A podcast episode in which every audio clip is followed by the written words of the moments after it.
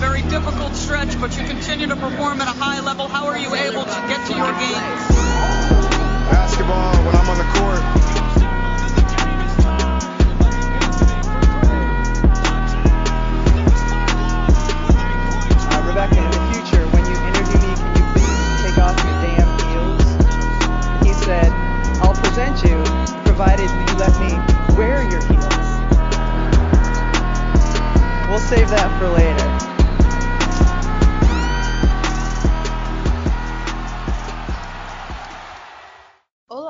é o podcast do NBA das Minas. Esse é o quarto episódio da série onde receberemos exclusivamente atletas, membros da comissão técnica e envolvidos nas equipes do NBB, buscando dar mais visibilidade ao nosso basquete. Está no ar o NBB das Minas. Eu sou a Carol e serei sua host para hoje. Lembrando, esse podcast chega até você via Central 3, está disponível no Spotify, iTunes, Cashbox e pelo site da Central 3 na internet. Nos sigam nessas plataformas e não percam as novidades do NBA das Minas. Vocês podem nos acompanhar pelo Twitter, arroba NBA das Minas, e pelo Instagram, arroba NBA das Minas Pod. Nessas redes sociais vocês vão encontrar vários conteúdos sobre basquete produzidos por nossa equipe, além de acompanhar a cobertura em tempo real dos jogos da NBA e do NBB. E vamos para os nossos agradecimentos. Nós temos uma parceria com a Dazon no nosso perfil no Twitter. Vocês encontram um link que te dá acesso gratuito durante um mês na plataforma. A gente está nas finais do NBB, então você pode acompanhar por lá e acompanhar outras modalidades esportivas também. Temos também o Área das Minas, em parceria com o Área Restritiva, lives todas as quintas-feiras às 21h30. E não se esqueçam de utilizar o nosso cupom que te dá 5% de desconto para comprar aquela jersey que você namora há muito tempo lá no site da Monza Imports, arroba Imports Monza no Twitter. Hoje eu estou mais uma vez com a Paulenta, né? Minha duplinha maravilhosa de NBB, Paola Ganense, apresente para quem ainda não lhe conhece nesse podcast, que eu acho impossível as pessoas não conhecerem as nossas discussões diárias. É, pois é. Bom dia, boa tarde, boa noite, dependendo da hora que alguém for ouvir. Para quem não sabe, aqui a gente é, produz conteúdo raiz, né? Que são nove e meia da manhã, então a gente realmente está se dedicando muito. 8h35 aqui. Tá? Ah, desculpa, é verdade. Canadá. no país Canadá. É, todo mundo já sabe que a Carol é muito carinhosa comigo, tanto no Twitter quanto aqui, me chama de Paulenta, então eu já vim hoje preparada com um apelido para ela que é a Naja Dias. Quem não tem acompanhado a gente, acompanha os reels que ela tem feito no Instagram, que aí você vê por quê do apelido Naja Dias. Então, estou muito feliz de estar aqui com a minha dupla de novo, Carol maravilhosa, com um convidado incrível. Todos os convidados têm sido incríveis, mas acho que hoje também vai ser muito especial. E é isso, bom dia e vamos que vamos. Mano, eu queria falar desses reels que eu estou sendo obrigada, entendeu? É. Estão botando uma arma na minha cabeça para eu gravar isso. Queria dizer que eu não quero, tá? E queria fazer até um apelo para as pessoas pedirem para eu parar de fazer isso, porque é constrangedor para mim. Eu não aguento mais esse constrangimento semanal, tá? A minha cara de pau não, não, não tem mais óleo de peroba para ela. Só pra dizer, tem aquela música, né? Não para, não para, não para, não. pra mim, pra mim é isso. Pode pra seguir. você, porque você não quer mais gravar, né? Enfim, É. vamos seguir. É, hoje a gente tem um convidado muito especial. Não vou dar spoiler, vou deixar ele se apresentar pra gente começar com o pé direito no nosso podcast. Beleza, galera? Tudo bom? Sou o Jefferson Campos, sou alarmador da equipe do Brasília Basquete e hoje eu tive a honra de ser convidado para participar desse podcast maravilhoso aqui com essas meninas que são sensacionais também. Tô ansioso, tô um pouquinho preocupado porque eu sei que elas são bastante, como é que fala? Astutas talvez na conversa e, na- e nas perguntas delas. Então acho que vai, vai dar bom aqui. Eu acho que vai ser bem legal conversar com elas e dividir um pouquinho com vocês sobre minhas opiniões, sobre minha história, sobre tudo que a gente vai falar daqui. Paola, ele tem motivo pra estar preocupado com a gente? Eu não acho que tem motivo pra isso. O que, Eu que acho você que acha? tem. Eu acho, Eu acho que, tem. não. A gente, a gente nem faz perguntas Equilíbrio, né? Equilíbrio. Uma diz claro. que não, a outra diz que sim. A gente, tem, a gente trabalha com equilíbrio aqui. Exatamente, já começou com tudo. Bom, já que já começou com tudo, conta pra gente um pouco da sua história com basquete, como e quando nasceu esse amor pela bola laranja, que a gente sabe, aliás, que é um amor de família, né? O que não falta na família Campos é talento no basquete. Olha só. Então, é, eu comecei a jogar no dia do meu aniversário, sabia? De, de 7 anos de idade. É, isso lá em 1998, olha só quanto tempo. Uh, na época, minha mãe e meu pai eles trabalhavam fora e a minha irmã que ficava comigo. Eu, eu, a gente não tinha o, o, nosso irmão mais novo ainda, o Gabriel. Então a minha irmã cuidava de mim. E, e, com 12 anos, 11, 12 anos de idade, a Janaína ela cresceu demais, assim, ela começou a ter problema com a coordenação motora. E aí eu, a professora de educação física dela aconselhou meus pais a, a colocar ela em algum esporte, ou vôlei, ou basquete, atletismo, qualquer coisa que fizesse ela trabalhar esse lado da coordenação motora e cognitiva também. E aí ela escolheu o basquete. E como eu ficava muito, muito tempo com ela, eu tinha que ir aos treinos com ela. E aí eu enchi o saco, pentelhava todo mundo lá, porque eu era bem chato mesmo, uma criança bem ativa. E mas eu não podia jogar porque eu tinha só seis anos de idade. E, e pela regra do clube lá, pela política deles lá, só podia entrar com sete anos. Então, no dia do meu aniversário de sete anos, a minha irmã já estava treinando há uns três meses, eu acho. No dia do meu aniversário de sete anos, eu levei o meu RG e mostrei para a professora Vilma Bernardes, lá em Guarulhos, no SESI de Guarulhos, para eu começar a treinar. E desde então, eu vim jogando. E aí isso aí passou para o Gabriel, que, que hoje joga no Pinheiros. Eu, a gente tem um irmão por parte de pai que também jogou um tempo, e aí depois parou de jogar, mas todos nós passamos pelo basquete ali. Paola, você tem coordenação motora? Ele falou isso dando no meu coração, que eu sou uma pessoa torta. Não tenho coordenação motora. eu sou mais ou menos. Difícil, difícil demais isso. A história dele me lembrou um pouco do, do Tim Duncan, que no começo. Ele começou na natação, na verdade, né? Por conta da influência da irmã dele também.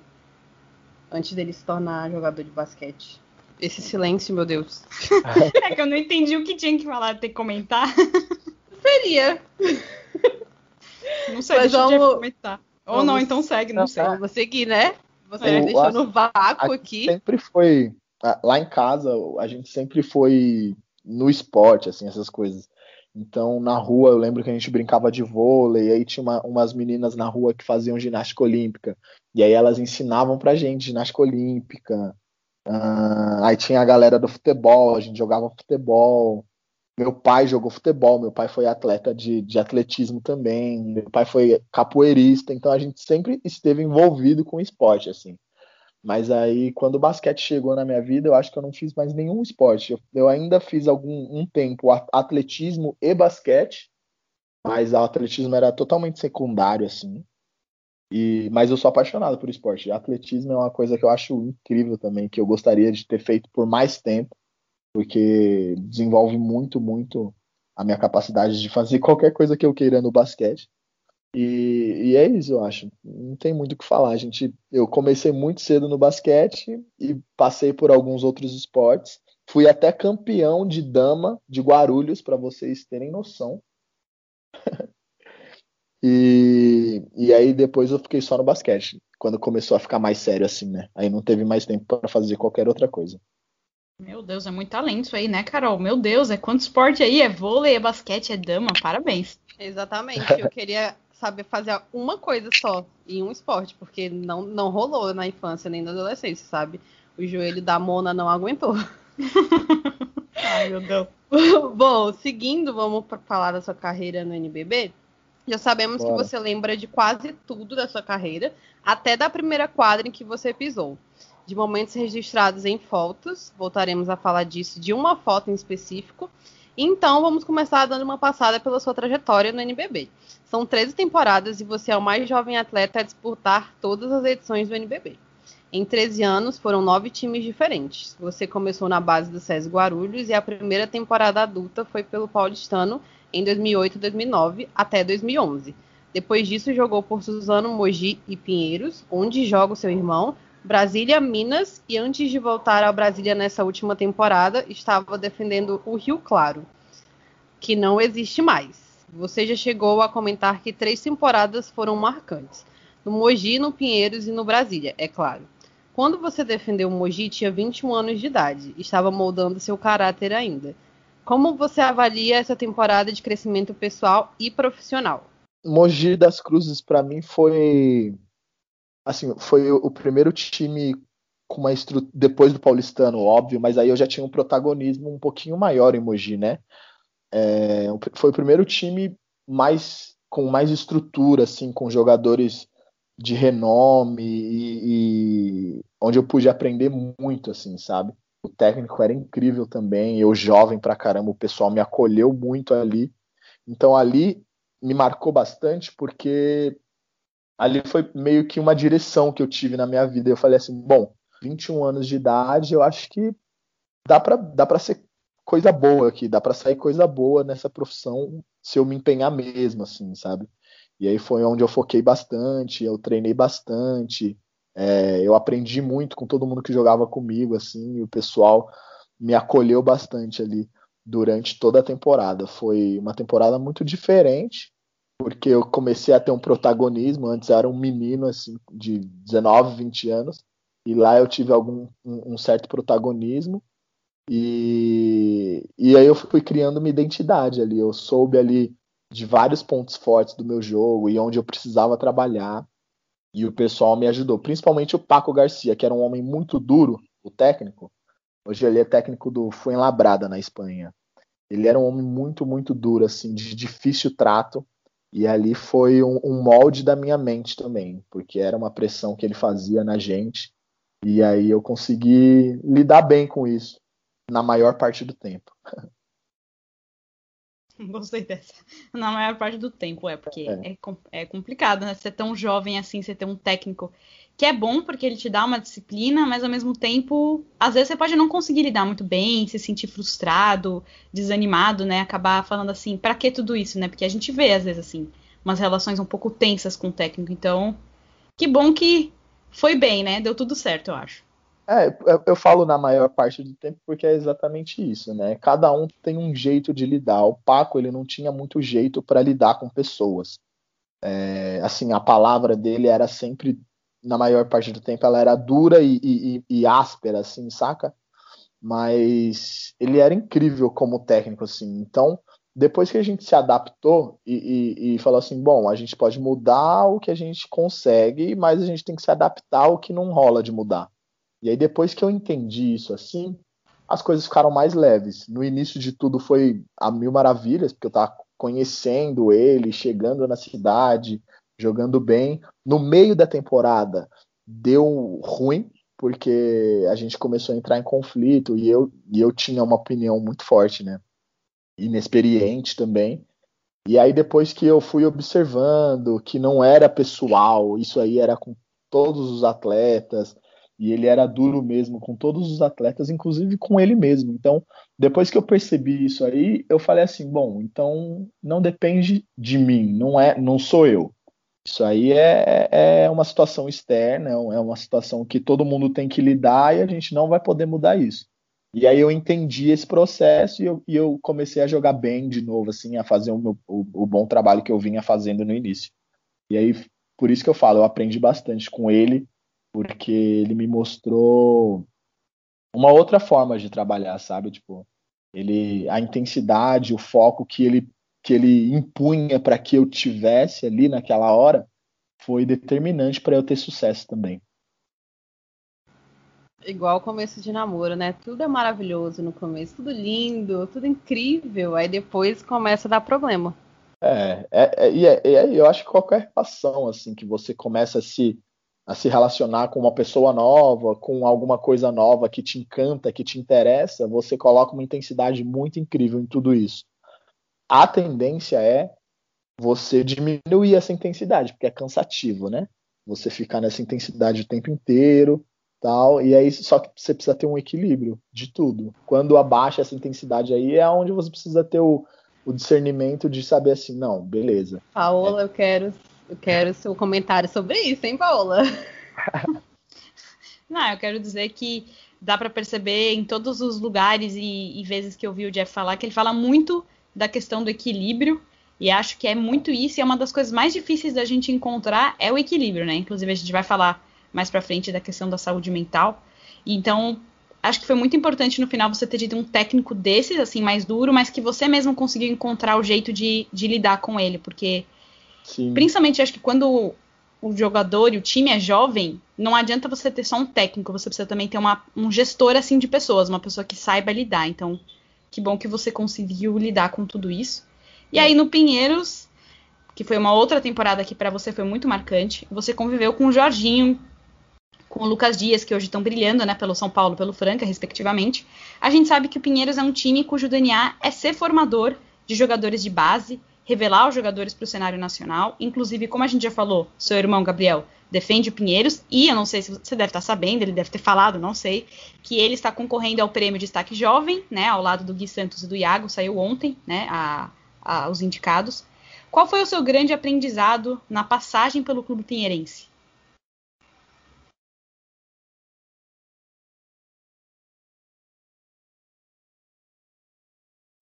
Desculpa, eu tava falando com o microfone desligado. No Pinheiros, eu tinha 23 para 24, eu acho. E aí tinha esses meninos, o Jorginho, o Humberto, o Lucas Dias, que eram super talentos da base ali. E eu tava no meio de tudo, né? Porque eles eram mais novos que eu, e eu era e eu não era tão experiente quanto os americanos, contra o Felipe, quanto o Felipe Ribeiro. Daí tinha o Marcus, é, o Ted. E ali eu era meio que o intermédio de todos, sabe? Eu estava aprendendo muita coisa com a parte de cima e eu ainda podia passar muita coisa para os meninos que estavam vindo da base ali. Porque eu também tinha sido um destaque jovem, assim, que todo mundo olhava e que todo mundo via de perto, assim, que era interessante. Então eu podia a gente conversava bastante, a gente brincava muito e nessa brincadeira toda assim, eu acho que eu pude contribuir um pouquinho para eles é, entenderem também qual era o processo dessa transição da base para o, o profissionalismo, né?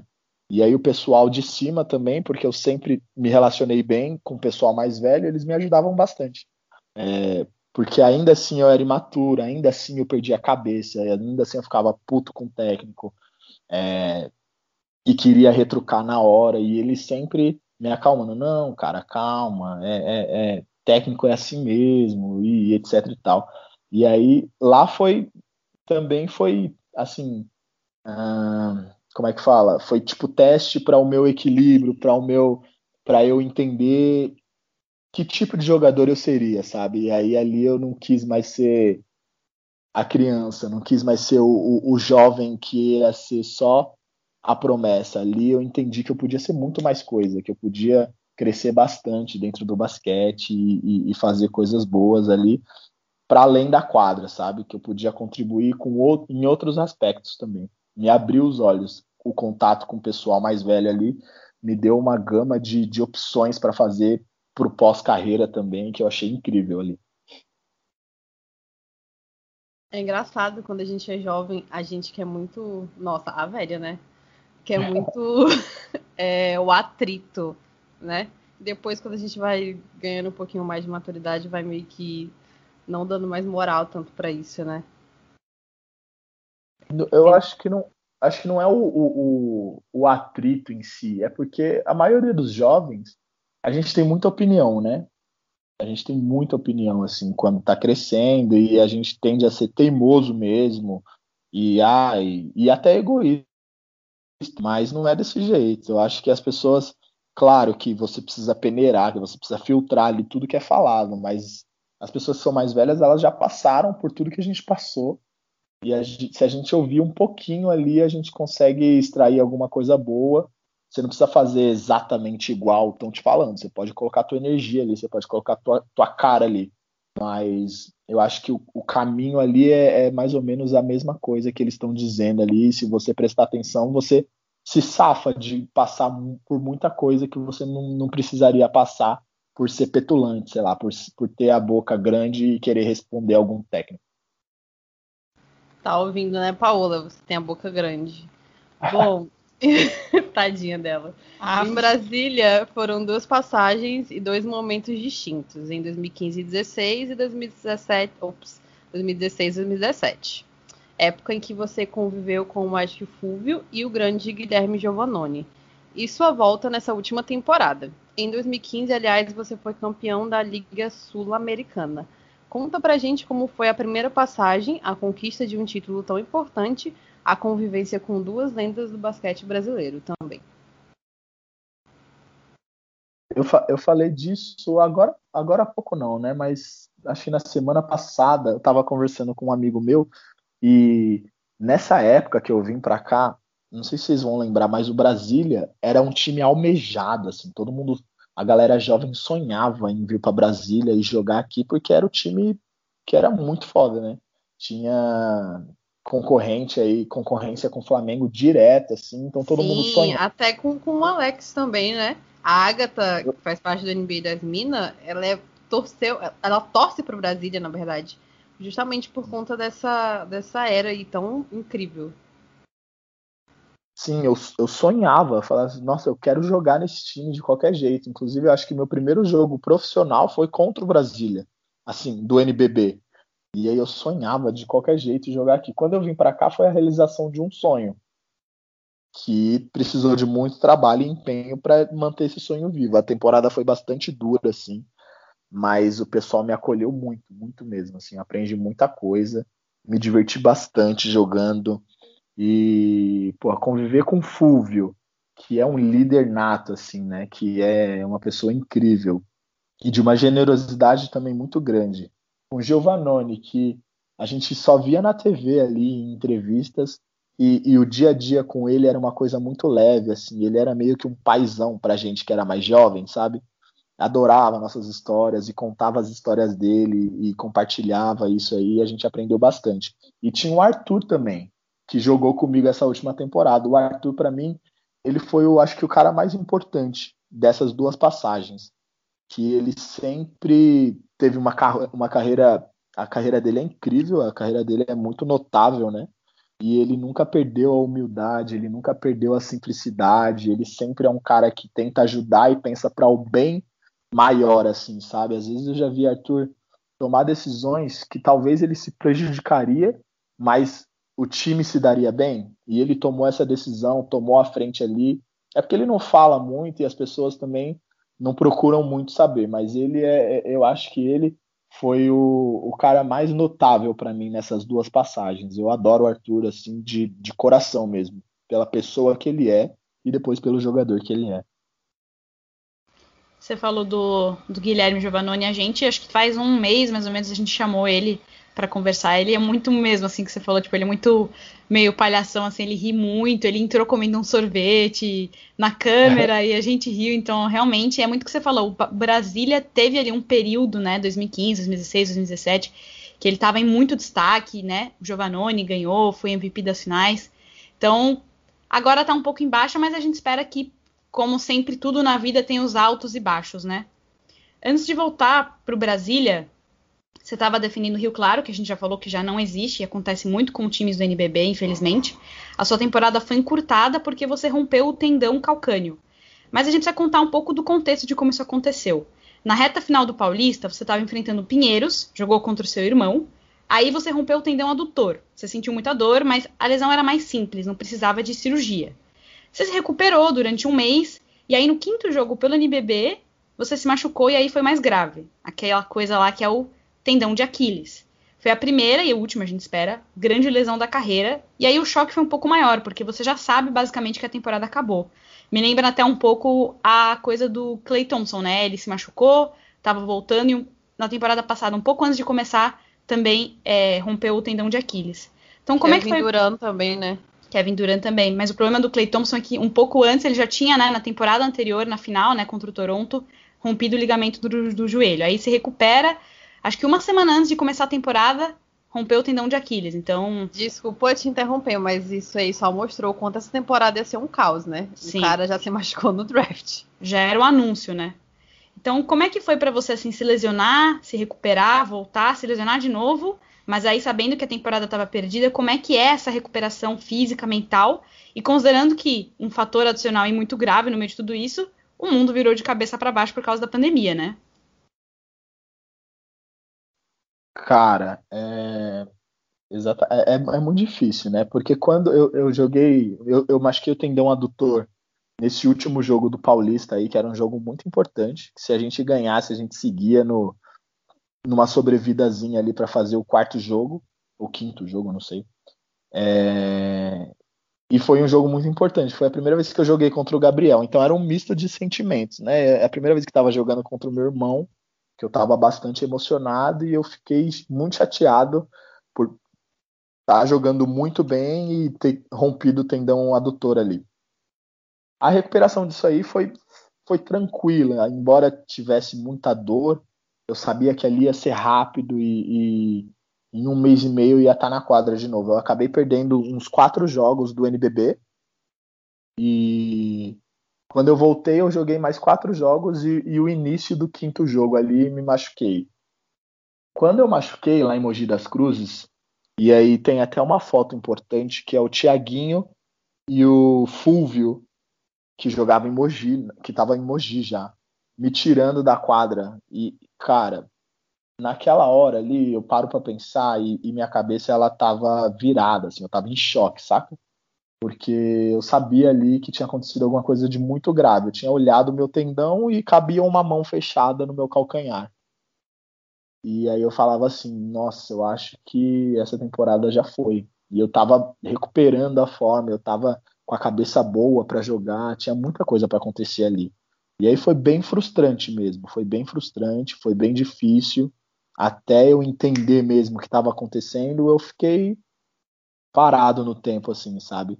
Sem entender o porquê de por que, que essas coisas estão acontecendo comigo. Acho que todo mundo passa por, faz todas essas perguntas. Eu acho que acabou minha, minha, minha carreira agora, o que, que eu vou fazer? Mas aí depois eu comecei a, a entender, a, tipo, falar assim, não, beleza, isso acontece na vida de todo atleta, é, uns mais sérios, outros nem tanto, mas isso todo, todo atleta passa por isso e agora eu preciso pelo menos sair dessa situação. Mesmo que eu não vá mais jogar basquete, eu preciso sair dessa situação porque eu preciso andar de volta. E aí eu fiz a cirurgia e fui começando a fisioterapia. E aí eu fui vendo que não é esse bicho de sete cabeças. O meu corpo respondia muito bem a tudo que a gente estava fazendo. E, e aí eu fui, eu fui falando assim, não, cara, é, é, é só um período, isso aqui é o processo e vai me fazer melhor, vai me fazer mais forte. E aí foi onde eu comecei a, a, a pensar sobre a saúde mental com um pouquinho mais de afinco, né? E aí eu descobri isso aí, que foi bem interessante. É, eu tinha uma pessoa que me ajudava lá em, em Rio Claro, com conversas muito intensas, assim, e, e Ricardo, Ricardo Borim. E ele me ajudou bastante com isso, me deu livros ótimos e eu fui entendendo todo o processo assim. E aí quando eu estava pronto para voltar, para voltar assim a, a, a, voltar a treinar, a me integrar no grupo, lógico que eu não ia jogar mais, já estava quase no final da temporada, eu não ia fazer mais nenhum jogo. Mas quando eu estava pronto para isso, teve a pandemia que me cessou, né? Aí a pandemia também, ela bateu na gente de de, com, com, muita força, né? Acho que em todo mundo, todo mundo sentiu assim. É, e aí foi onde eu dei uma descompensada de novo, porque eu falei assim, cara, eu tava próximo, próximo de voltar a jogar, de fazer a, a melhor coisa da minha vida, e agora eu sou obrigado a ficar dentro de casa de novo, acabou tudo de novo. E isso aí foi bastante difícil, porque daí eu tinha um filho pequeno dentro de casa, minha ex-esposa também, e, e eu estava distante da minha família, distante da minha segurança. E aí foi um pouquinho difícil isso aí para lidar. A pandemia me deu uma desestabilizada, principalmente no início, assim, sabe? É...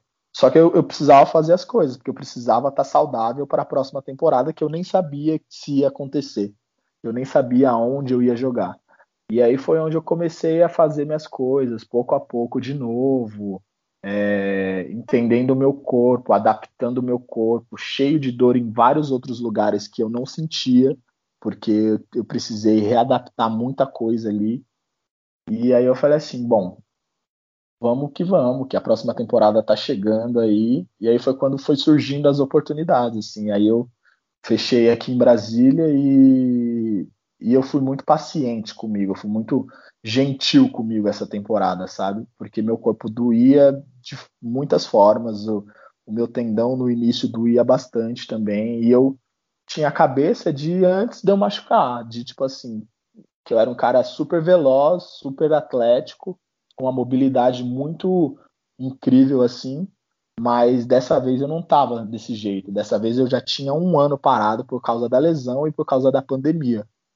E aí eu precisei ter muita paciência e, e, e gentileza com o meu corpo para eu entender. E aí a, temporada para mim ela não foi, ela, eu acho que ela foi meio que um reconhecimento, sabe, de, do jogo e, e do tempo assim e do e do meu corpo de novo. Então eu usei essa temporada para para poder entender como é que meu corpo vai funcionar daqui para frente.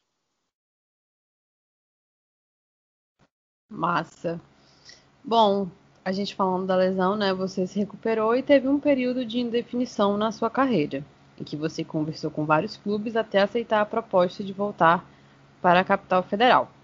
Você citou vários fatores como fundamentais para tomar essa decisão, como pandemia, a necessidade de estar próximo do seu filho, a recuperação dela também, e o que de fato pesou mais na sua decisão para voltar a defender o Brasília? Então, na pandemia, como aconteceu com muitos casais aí, eu separei. Alguns tiveram filhos e outros separaram. O meu caso foi esse. Eu, a gente terminou um casamento aqui. E aí, para eu, como era um período muito delicado, o Heitorzinho tava, ele era novo, né? Isso era em setembro, então ele tinha tipo um ano e seis meses, um ano, um ano e sete meses. E eu não queria de jeito nenhum ficar longe dele nesse, nesse período, porque era difícil. A mãe dele trabalha pra caramba, e aí, imagina, eu ter que sair de, da cidade, sair de perto dele e, e não poder contribuir com na rotina dele ia ser muito pesado. Para ela ia ser muito pesado emocionalmente para ele e para mim também, porque eu ia ficar longe do, da minha maior paixão. E aí e a rotina dele era muito dependente da minha rotina e da rotina dela. A gente funcionava bem desse, desse jeito. Então eu decidi, junto com Brasília, óbvio, a gente conversou e eles, e eles me encaixaram. O time estava fechado, na verdade. E eles me encaixaram no time, me, me a, abriram um espaço para eu, eu poder trabalhar, para eu poder ficar por aqui. Então a decisão veio a partir daí, da necessidade de eu ficar perto do meu filho por conta desse reajuste de vida que ele ia ter e por conta da rotina dele que era muito dependente da minha da minha rotina e da rotina da mãe dele também. É, você falou, né? A pandemia, pandemia foi complicada demais para todo mundo. Eu sempre ouvi assim. Está vários... sendo, está sendo. É. Embora a gente viva num país onde tem um asno no poder e pareça que não está acontecendo mais a pandemia, né? Mas ela está acontecendo. Temos Sim. quase meio milhão de pessoas mortas. Sim, é, e é isso que você falou, assim, toda hora eu via casais, assim, seja casais próximos, seja casais famosos se separando, por exemplo, até não sei se vocês chegaram a ver, assim, um momento fofoca no meio do podcast, mas teve até um momento na pandemia que a Thais Araújo e o Lázaro Ramos quase também se separaram, porque já tá muito difícil para todo mundo a questão mental, e aí você tem que ficar, não sei, o tempo inteiro, às vezes acaba sendo complicado. Sinto muito que isso aconteceu, mas espero que você esteja conseguindo né, tocar a vida com o seu filho, que é, como você falou, sua paixão que mais importa. Adorei o momento fofoca, tá? Aqui, por aqui adoramos fofoca. Fofoqueiríssimas. É, não sei se vocês sabiam dessa. Adorei essa fofoca. Vocês sabiam eu dessa, da... Ah. Pode não, falar. Não, eu não sabia, não. E geralmente vocês têm mania de falar que eu sou a mais fofoqueira, né? De caçar a fofoca da NBA, mas essa eu não sabia, não. Pois é, que eu gosto muito, né, do... do gosto muito do... Agora eu vou virar a fofoqueira, né? Eu gosto muito do casal, né, da, da, da Thaís e do Lázaro, e aí eles são muito fofos, assim, então eles já tinham se separado um tempo, bem atrás, e aí eles falaram assim que essa convivência diária, 24 horas por dia, com os filhos em casa também, quase levou os dois assim à loucura e quase se separaram. E aí até quando eles voltaram, decidiram ficar, eles até fizeram uma série na Globo. No... Gente, eu tô muito fofoqueira hoje. Até fizeram uma série na Globo falando sobre a pandemia, então é complicado mesmo. Mas você ia comentar alguma coisa, Jeff, eu acho. Sim, é, eu acho que, velho, a, a pandemia, ela, ela tudo que a gente sente, ela vem com muito mais intensidade, né? Não sei se vocês já perceberam, mas quando você tá feliz, você tá feliz demais. Você tá é, triste, você tá triste demais. Angustiada, angustiada demais. E tudo que passa pela gente vem com uma intensidade muito maior.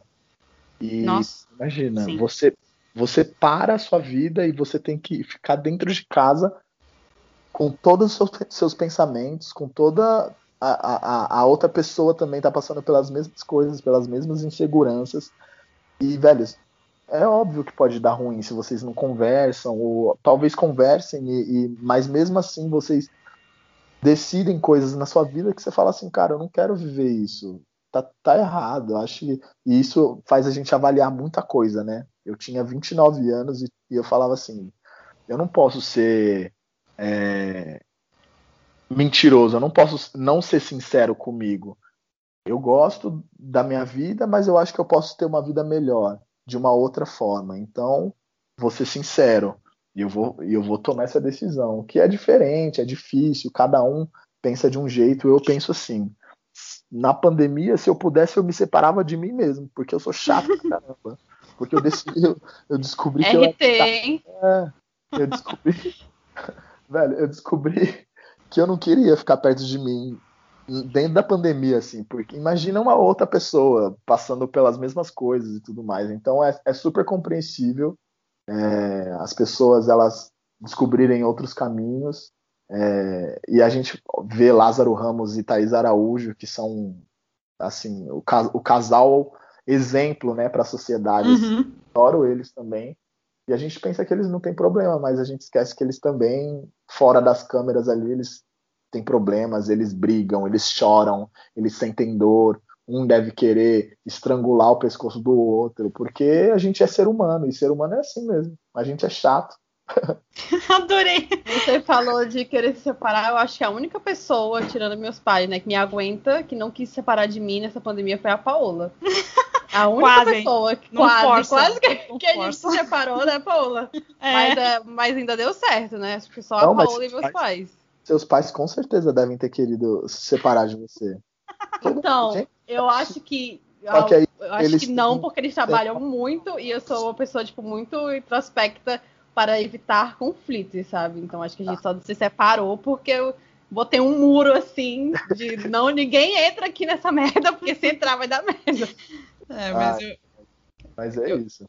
Eu concordo com o Jeff, eu acho que todo mundo quer separar de si mesmo, porque você sente tudo com muita intensidade mesmo, assim. E é. você falou quando a pessoa tá feliz, se ela conseguir estar tá feliz assim nos últimos tempos, né? Porque Perfeita. é um dos principais problemas assim que eu acho que a gente tem, né, no país além de tudo, é que pra gente assim falta perspectiva. Então, por exemplo, eu tô assistindo um jogo de basquete, tava assistindo um jogo de basquete semana passada, e aí tava lá a notícia que lá já 50% da população está 100% vacinada, estão liberando ficar sem máscara. E aí bate aquela tristeza. Então, você quer se separar dos outros e de você, é, é complicado mesmo. Então, acho que mais a importante... vontade é de fazer outra coisa, né? Mas a gente não pode nem estar tá falando, porque daqui a pouco estão batendo aqui na porta da minha casa para me levar. Pelo amor de Deus. é, pois é. Mas então, né, nesse contexto todo de pandemia, é, a gente teve uma temporada, né? A temporada anterior do NBB foi cancelada no meio, não acabou. E aí o Brasília teve uma temporada extremamente complicada, atípica, foi o último colocado da tabela, com apenas 5 vitórias, 25 derrotas. Foi inclusive um dos últimos times a ser montado. Sofreu com problema de lesão, sofreu com problema extra-quadra. Teve o fato também de vocês passarem grande tempo fora de Brasília. E aí, no começo da temporada, até vocês não tinham um ginásio próprio para treinamento. Como você lida assim com essa frustração de ver um elenco bom, liderado pelo lendário Nezinho, não rendendo tanto quanto podia, né? Ficando em última posição, como você avalia a temporada em si? O que, que você acha que tem de positivo que vocês podem usar para as próximas temporadas? E o que, que você acha que assim foram as principais deficiências que vocês têm que corrigir? Lembrando que foi uma temporada extremamente atípica e que todo mundo teve suas dificuldades. Sim, é... cara, essa temporada ela foi muito diferente em todos os aspectos, assim, principalmente para mim, que nem eu te falei, tava voltando de lesão e eu tinha acabado de me separar, então já tinha muita coisa acontecendo na minha vida, né? E quando a gente começou a treinar, o time foi montado, eu fui a última pessoa a chegar antes do, do, do, do americano, né? É, e a gente sabia que ia ser muito difícil, assim, que a gente ia ter que adaptar muita coisa. O projeto estava incrível no papel, assim, mas na prática não foi tão desenvolto quanto a gente achou que seria. O fato da gente não ter um ginásio no início da temporada e da gente ter que passar muito tempo na estrada e, e se virando para treinar, meio que tirou a identidade do time, porque eu acho que isso aí o ginásio em si, ele cria a identidade do time, porque é ali que você confraterniza, é ali que você interage com seus, com seus companheiros de time. Vestiário é muito incrível, é muito importante ter um vestiário, ter um, um lugar assim que a gente vai ficar criando intimidade, todas essas coisas assim, para a gente se entender dentro de quadra. Como a gente não teve isso, sempre faltava alguma coisa, sabe? A gente sempre é, precisava estar tá buscando e apelando para o talento individual e para e para nossa experiência de, de como atleta para poder se dar bem. Isso aí é muito desgastante, isso aí é muito difícil, porque a gente tenta, porque tem jogadores muito talentosos e experientes, mas a gente não está conecto um com o outro, sabe?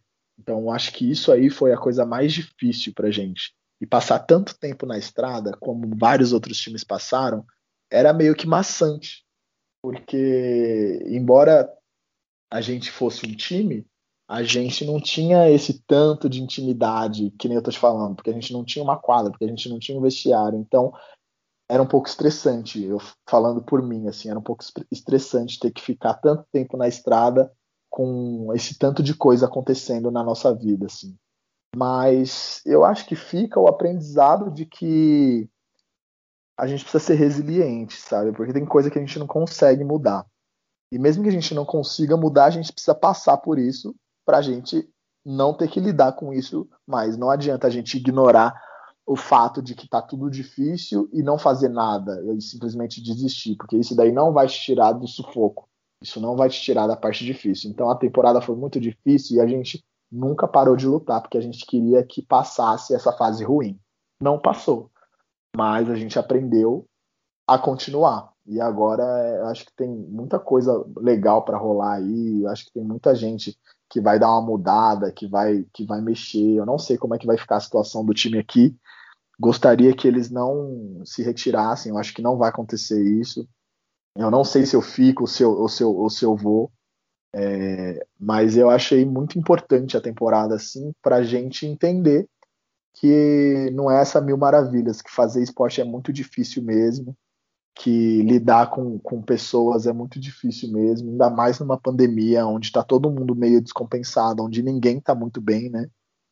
Então acho que fica isso, esse aprendizado de que a gente precisa ter empatia mesmo, porque às vezes a gente chegava muito estressado, muito sabe, agoniado, essas coisas, a gente tinha que entender o lado da outra pessoa também, porque ninguém sabe o que a outra pessoa está passando dentro de casa.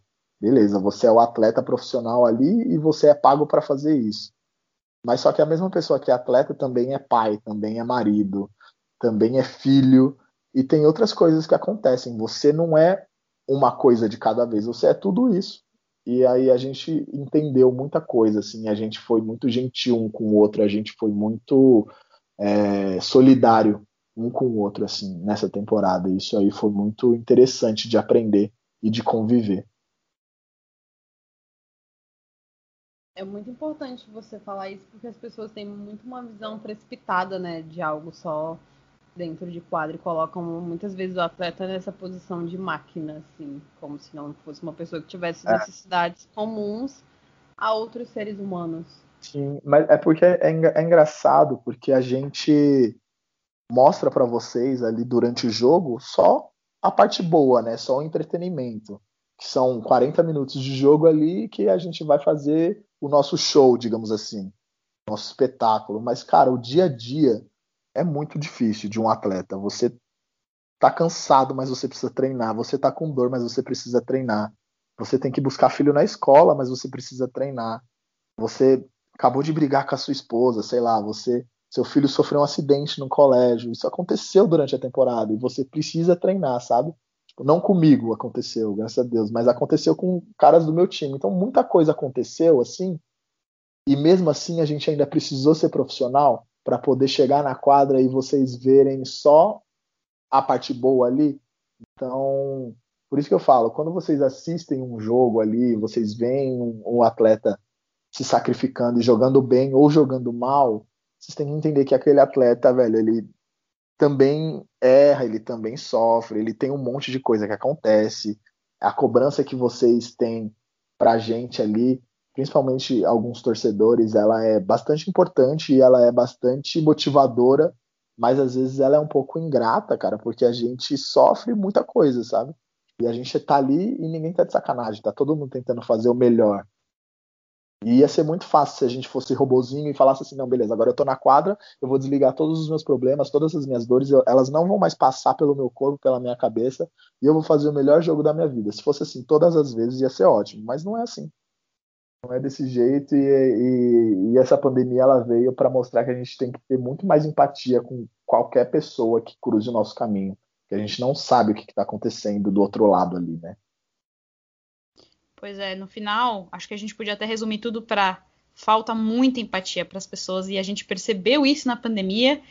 Quão importante é você ter empatia, porque as pessoas precisam se colocar no lugar das outras. E eu acho assim que tem muitos torcedores, a gente fala assim no geral, lá fora também, né? Mas aqui também, principalmente no Brasil, os torcedores muitas vezes não sabem se portar, né? Então a gente vê, por exemplo, quando o time tá mal, já vai lá, já quer invadir, já quer às vezes pichar muro. Então, assim, falta muita empatia, porque a vida do atleta é a vida de uma pessoa normal. Né? Como você falou, só mostra a parte mais glamourizada e nem isso, né? Porque às vezes você se machuca no meio do jogo, tá sofrendo ali. Então, você foi perfeito. Falta muita empatia. Mas agora falando de um tema um pouco mais, mais sensível, assim, mais, mais legal, né? Muitas vezes o basquete é uma tradição da família, o pai ou a mãe jogam e passam, de certa forma, o talento, a paixão pela bola laranja para o filho ou para a filha. A gente já deu spoiler aqui de que, além de você, o seu irmão Gabriel também é jogador profissional. Está atualmente no Pinheiros, que também não se classificou para os playoffs, foi um dos últimos times na tabela. O Gabriel é armador, tem 19 anos só, e já é um dos líderes do Pinheiros, que é um time muito jovem, com muito potencial de crescimento. Inclusive, eu não sei se você estava assistindo no dia, eu estava cobrindo o jogo que ele fez uma bola de três com falta e levou o jogo para a prorrogação. Foi um jogo sensacional. Quando a gente mencionou o jogo em que você rompeu o tendão adutor, era um jogo contra o Pinheiros, do seu irmão. E você sempre fala e falou aqui que foi um jogo que te marcou muito por um misto de emoções que você sentiu, que você não sabe descrever muito bem. Volta para aquele dia, né? Era a reta final do Paulista. Você cumprimenta o seu irmão, falou que ele deu um beijo no rosto ali. Aí você tem que enfrentar ele em quadra. Como é isso? Como é que você dosa aquele amor, aquela vontade de ver o seu irmão indo bem, mas aí ele chega para te marcar, por exemplo, e você também quer o foco do seu time, quer a vitória, quer ir para frente. Então, como é que funciona isso? Porque eu sempre pensei, é muito difícil, né? A gente ama muito o irmão, mas a gente também tem muita competitividade dentro da gente. Sim, é, só, só rapidinho, o Gabi fez 20 agora no mês passado. Ai, que bom, então, correção bem feita. Fez 20, então. Fez 20, já não, já, já não é mais um teenager. uh, sim, cara, eu, é muita coisa que, que acontece, né? Naquele, naquele dia eu tava muito eu levantei da cama apreensivo porque eu sabia que eu ia jogar contra ele pela primeira vez, assim. Ia ser bastante complicado.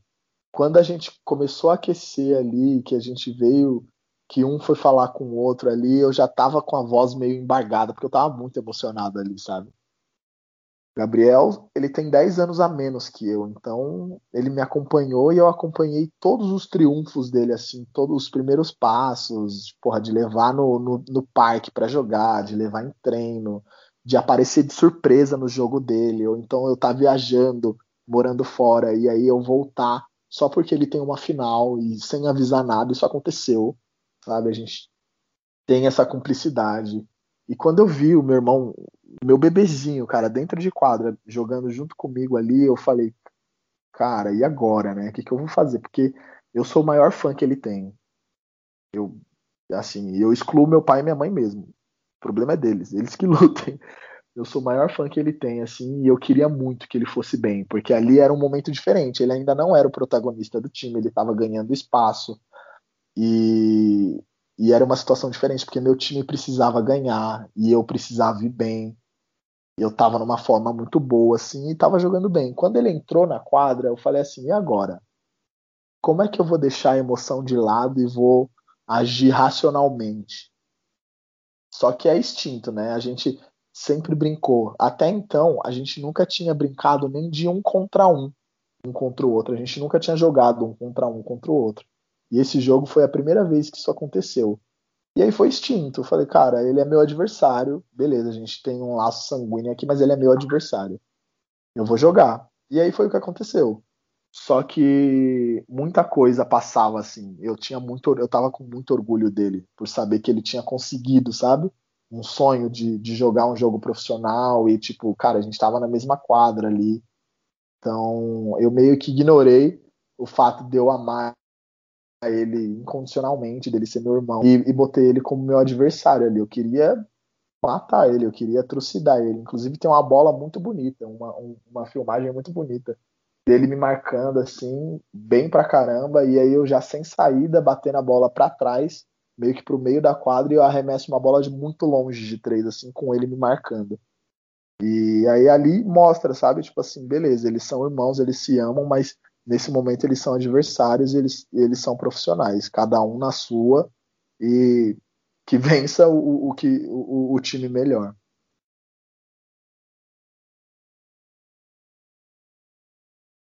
Eu gosto quando ele fala essas coisas de trucidar, que a minha relação com a Paola é assim, né? As pessoas acham que a gente é assim, né, Paola? Mas na realidade não é nada disso. Não tem uhum. nada disso, né? Não, não vai começar a ser sonsa, hein? Só porque a gente tá gravando. Tem essa Olha, mania de ser sonsa em gravação. Meu Deus, como ela é gentil. Eu só queria dizer que é, eu adorei quando o Jeff falou assim: é, eu sou o maior fã dele. Meus pais que lutem. Isso aí, cara. Gostei. é, é, isso mesmo, eu tenho certeza que é. E muito obrigada, Carol, sempre pelo tanto carinho. Pode, pode prosseguir, eu não vou falar mais nada. Começou a ser sonsa, né? Você começa sempre, sempre desse jeito, coitada. Parece aquele meme da Rita Lee, tadinha dela, tão boazinha, né? É, a Paola é todinha desse jeito. Vamos seguir. Depois que você operou o rompido tendão de Aquiles, o seu primeiro contato com a bola foi um jogo de 21 com o teu irmão. Foram três partidas e, antes de tudo, quem ganhou? A gente sabe que ele é super competitivo e fica naquele trash talk básico. Como é essa relação de vocês no dia a dia, sobretudo quando tem jogo? O JP que joga no Corinthians disse outro dia que quando tinha confronto nos playoffs, o Corinthians de São Paulo, né? O irmão dele, Jorginho, joga no São Paulo a mãe mandou mensagem no grupo da família falando dos irmãos e o JP só tinha o apoio de uma pessoa naquele dia, da irmã. Conta pra gente como é um pouco a relação de vocês quando tem jogo e tal. Nas finais de 2019, o Blazers, que na época o Seth Curry jogava no Blazers, e o Curry, do Golden State Warriors, é, se enfrentaram, né? O Stephen Curry e o Seth Curry. E a, a saída que a família achou para não torcer nem só para um nem só para outro é que os pais deles, o, a mãe ia com a frente da jersey de um time e as costas do outro time, o pai também. E aí todos os jogos eles ficavam alternando isso. Um jogo a mãe ia com a frente do Blazers e a parte de trás do Warriors e o pai ao contrário e tal. Foi a forma que eles acharam melhor de não pender nem para um lado nem para o outro, mas a gente já sabia que o Curry, ia, o Stephen Curry ia passar. O grupo da minha família é, é... ninguém se manifesta assim é, para um, nem para um lado nem para o outro. Primeira, minha mãe ela já nem dorme, né? Quando é véspera assim, ela já nem dorme. Ela fica falando a semana inteira: "Ai, meu Deus, eu vou passar mal. O que, que vai acontecer comigo?". No dia do jogo, eles mandam mensagens motivadoras assim, motivacionais pra gente, tipo, cara, que vocês façam um bom, um bom jogo, que ninguém se machuque, e que vocês brilhem e se respeitem dentro de quadra, se divirtam. É sempre assim, é sempre nada de tipo assim, ah, eu tô torcendo para esse ou para aquele. Mas na última vez que eu joguei contra o Gabriel, nessa bolha, nessa última bolha que a gente teve em Mogi das Cruzes, aconteceu que o, o Gabriel tomou um encontrão comigo. E eu sou mais pesado, eu sou maior que ele. E ele caiu, né? Minha mãe veio me cobrar no final do jogo. Por que, que você bateu no seu irmão? Que não sei o quê. Falei, oxe, mãe, é coisa de jogo, acontece. Aí meu pai, deixa o moleque, falando, tipo, deixa ele. Então eles nunca foram, assim, eles nunca escolheram nenhum, nenhum preferido, assim, nenhum. Tipo, ah, eu vou torcer para o Jefferson hoje, eu vou torcer para o Gabriel hoje. Independente da situação que o time se encontre, eles sempre torceram para que a gente fosse bem, para que a gente não se machucasse, para que a gente se divertisse e, e, e honrasse o nome um do outro. E é isso que é muito falado dentro do grupo ali a gente se respeita, para a gente se respeitar. Então, acho que essa solução aí de da mãe e do pai do Stephen Curry, do Seth Curry, deles terem a camiseta com a frente de um time e com as costas do outro seria muito cabia, caberia muito para os meus pais eles usariam com certeza eu adorei que toda mãe é assim, né? Tipo, você deu um encontro, a mãe já fica no desespero. Pelo amor de Deus, o que você tá fazendo? Ainda mais que ele é o caçula, né? Agora que é. você falou que ele tem ele é caçula, né? Ele é o caçula, é. É. Então, eu sei como é que é que eu sou a caçula em casa. A é. proteção é ainda maior. Parece que a gente é um bebê eterno. A gente nunca vai você crescer. Você é sonsa, isso sim. Pronto, não falei nada. E o Gabriel, é. e ele, ele tem isso, né? A, a, mais com a minha mãe, né? A minha mãe é, ela não super protege, mas é porque ele demorou mais de sair de casa. Eu já não vivia em casa, meus irmãos já não viviam em casa. E o Gabriel ele foi o companheiro dela por muito tempo, assim. E, e aí eles têm uma afinidade muito boa, assim, sabe? Minha mãe ela sempre muito preocupada. O Gabriel ele nasceu e ele teve uns problemas de, de respiratórios. Ele, ele demorou de crescer, sabe? A, a saúde dele enquanto criança era um pouquinho mais frágil, ele sempre estava com bronquite, essas coisas. Então a minha mãe criou mais esse essa super proteção em cima dele. E aí, só que hoje o Gabriel tem 20 anos de idade, Gabriel é um homem, mas o pai e a mãe não, hoje eu entendo isso, que o pai e a mãe eles nunca veem a gente como homem e mulher crescido e feito assim. A gente sempre vai ser um bebê. A gente sempre vai ser uma criança e é totalmente compreensível, né? Eles pegam a gente no colo, eles alimentam, eles dão um banho, trocam fralda e tudo mais, e depois a gente cresce. Só que a gente cresce e o sentimento deles continua lá atrás, assim, sabe? Eles querem o nosso bem, eles querem que a gente alce voos grandes, mas se a gente ficar debaixo da asa deles ali, é muito melhor para eles. E eu entendo. Então, com o Gabriel, a minha mãe tem um pouco disso, sabe? Mais do que com os outros filhos, porque ele demorou mais de sair de casa, e porque ele precisou de mais cuidado também.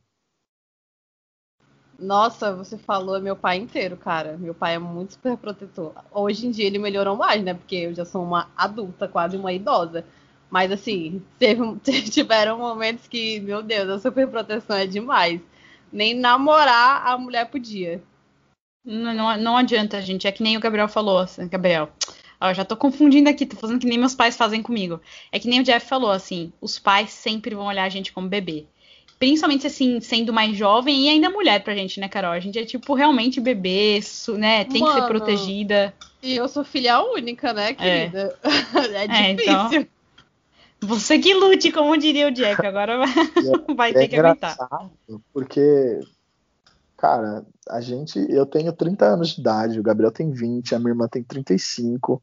Daí tem o Thomas que também vive ali, ele tem 27 e a gente é sempre. A minha mãe, ela chama a gente literalmente de meus bebês, de, sabe, meus filhotes. E, cara, eu tenho um filho, minha irmã tem um filho.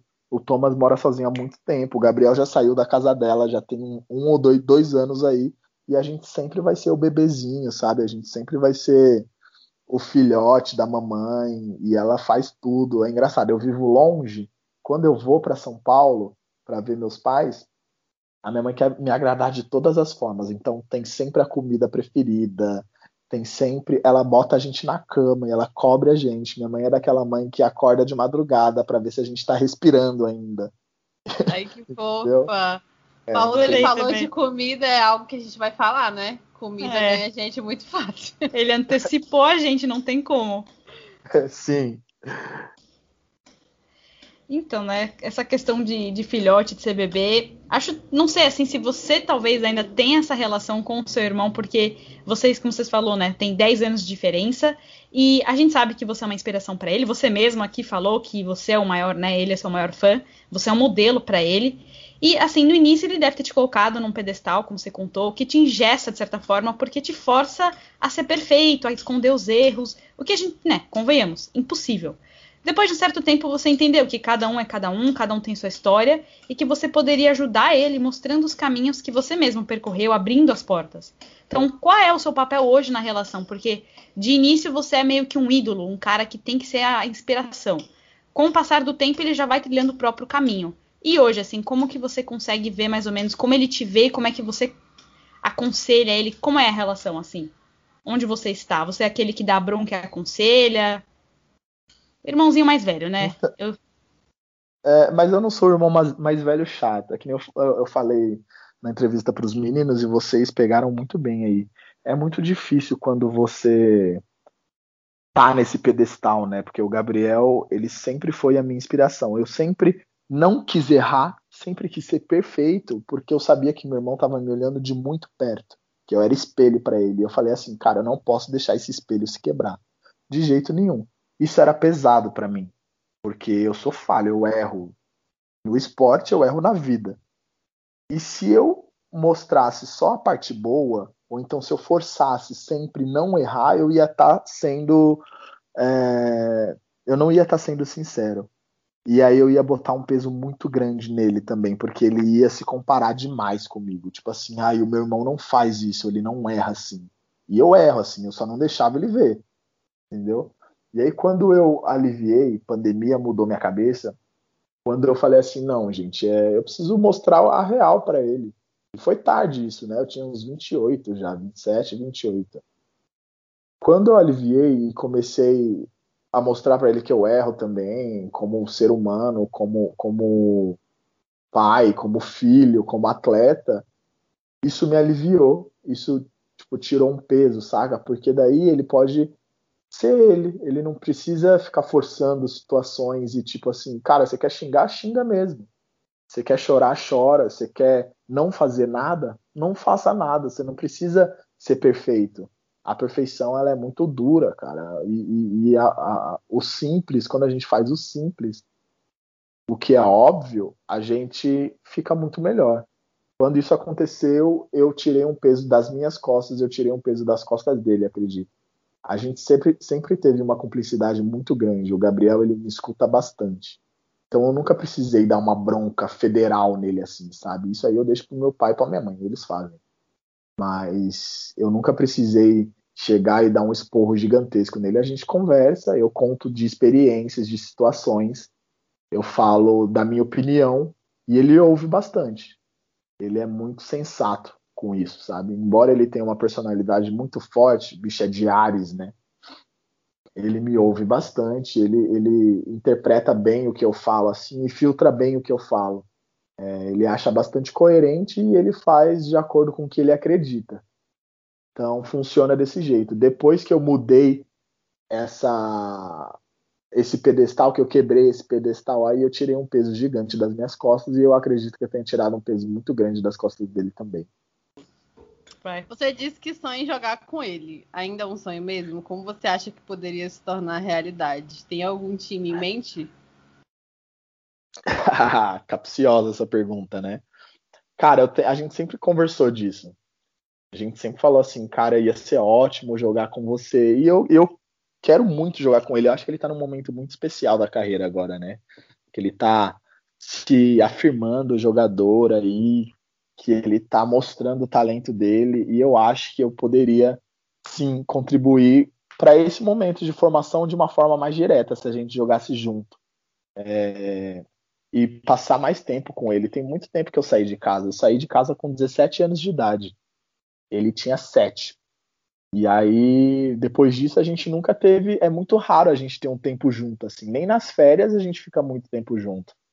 Então, a gente se liga às vezes pouco, mas a gente a gente se liga e eu gostaria muito de passar mais tempo com ele assim. Eu acho que o Gabriel e eu a gente é muito amigo mesmo estando distante assim mesmo estando longe um do outro. Se a gente ficasse junto ia ser muito legal dividir esse tempo com ele. É, time em mente eu não sei. Eu acho que eu gostaria muito de, de jogar com ele independente de onde fosse. Óbvio que tem que ser uma situação boa para mim e para ele claro. Mas eu não sei onde poderia ser. Eu acho que ele continua no Pinheiros. Eu não sei da minha vida aqui, aqui no Brasil. Então fica a dica aí, Pinheiros, pessoal daí, ó, que eu tenho uma boa relação. Se vocês quiserem, eu sou super. É, eu super aceito a, a proposta de vocês para poder jogar com meu irmão, para poder estar tá perto dos meus pais de novo. Eu, eu, eu adoro São Paulo. Vamos ver. Isso aí é, é, é o futuro, é o futuro incerto. e fazer um pacotão aí da, da família Campos. Até pra Adorei. gente chamar vocês dois depois de fazer uma série só de irmãos, porque tem muitos gente, irmãos no NBB. Ia ser muito incrível. É, ia mesmo, ia mesmo. Eu ia adorar. Eu, é, de verdade mesmo, eu, eu, eu sinto falta do, do meu irmão, assim. O Gabriel, a gente sempre teve uma conexão muito grande, desde o do momento que ele nasceu, assim, sabe? Ele sempre foi é, meu amigão, sempre teve muito perto de mim, assim, e passar um tempo com ele, principalmente nesse momento, que agora eu acho que as ideias batem muito mais, né? O Gabriel já já viveu também, ele vive em São Paulo, então ele já tem a vida dele, já sabe das coisas que ele gosta tudo mais. E voltar para São Paulo nessa nesse período que ele tá ia ser incrível, assim, eu acho que a gente ia poder se ajudar muito, muito mesmo. A gente vai estar todo mundo na torcida aqui, fazendo campanha para você ir para o Pinheiros, então, né? Pinheiros, contrate aí o pacote da família Campos, que seria realmente muito incrível, assim. Acho que é muito o que você falou. Você sendo muito mais velho, já tendo tido experiência, você conseguir ajudar ele, principalmente nesse momento em que ele está tendo muito destaque, né, no, no, no, clube e tá começando a ser olhado por ser o Gabriel, né? Não ser o irmão do Jeff. Então acho que seria muito incrível e estou torcendo por isso, né? Inclusive Carol, vamos depois marcar o Pinheiros, não, brincadeira. Mas eu realmente espero isso que Brincadeira nada, vamos marcar os times aí. Times, prestem atenção, times. É, gente, brincadeira nada, pode marcar. pode deixar, então que cara de pau aqui a gente não vai ter, pode deixar. E muito, muito mais velho nada. Me respeita, tem só 30. é porque a Paola tem 15 anos, aí ela acha que todo mundo que passou dos 20 já é idoso, sabe? Ela acha que a pessoa vai morrer nos 15 anos eu fico falando que eu sou, eu sou novo para ser velho e eu sou velho para ser novo. Então vocês, por favor, respeitem, respeitem esse rapaz de 30 anos. Semi-idoso, tá, Paola? É um tá semi-idoso. Tá bom, vou, vou, respeitar. Inclusive, esse vai ser o título do, do podcast, né, Carol? Novo para ser velho, velho para ser novo. Gostei dessa, vai ficar. O semi-idoso tá, Jeff Campos. A gente tá citando a música da, da Sandy no podcast. Sabe que isso é uma música sim, da, da Sim, né? Qual? É. Qual, gente? É, eu não Qual vou cantar, dela? linda, mas é, já... você jogar no, no Google, você acha? Não, é, deixa o Jeff, é... talvez ele cante pra gente. Não, ela fala bem assim, ó, eu já tenho mais de 30, eu acho. Sou nova pra ser velha e velha pra... Velho, vocês precisam ouvir essa música. Essa música, ela... Eu já ouvi, eu já ouvi. E essa música foi muito... Deu muito problema na época que ela é, lançou, porque ela fala, teoricamente, mal de Bon Jovi. E aí os velhos ficaram doidos com ela, assim, ah, tá falando mal de Bon Jovi, não sei o que e tal. Ah, é porque as pessoas são assim, né? Mas a música cabe. É, esse trecho da música cabe. Coube, então, quando a gente lançar o podcast, além do título, a gente vai colocar um trecho junto, um spoiler assim com a música. Mas ah. eu devo ter ouvido, mas eu vou ouvir de novo. Tá Mudando da água por vinho aqui, que a gente tá falando de Sandy, a gente vai falar agora de outro assunto. Ela tá difícil aqui. É, a gente sabe que o esporte tem um impacto físico e mental muito grande. A pressão é muito forte, principalmente num ambiente competitivo. E a gente sabe que tem um tabu da sociedade de que os atletas, como você até já tinha falado, né? Tem uma vida de glamour, tem tudo, a vida é muito boa, não sofre, não tem depressão, não tem ansiedade. E quando se trata de homens, e ainda mais homens negros, tem um preconceito ainda maior e muitos acabam se fechando, porque homens supostamente não tem que falar, não tem que se enfrentar, não tem que pedir ajuda, porque isso torna menos homens, entre aspas. Você se consulta com a psicóloga do Brasília, que é um dos poucos clubes, aliás, que tem um psicólogo no quadro de funcionários. Você gosta muito dela, é a Mari, eu fui até verificar. Quão importante é para você ter esse apoio, cuidar da saúde mental? O quanto você sente que isso te ajuda em quadra e fora dela, né? Você também aconselhou o Gabriel a fazer?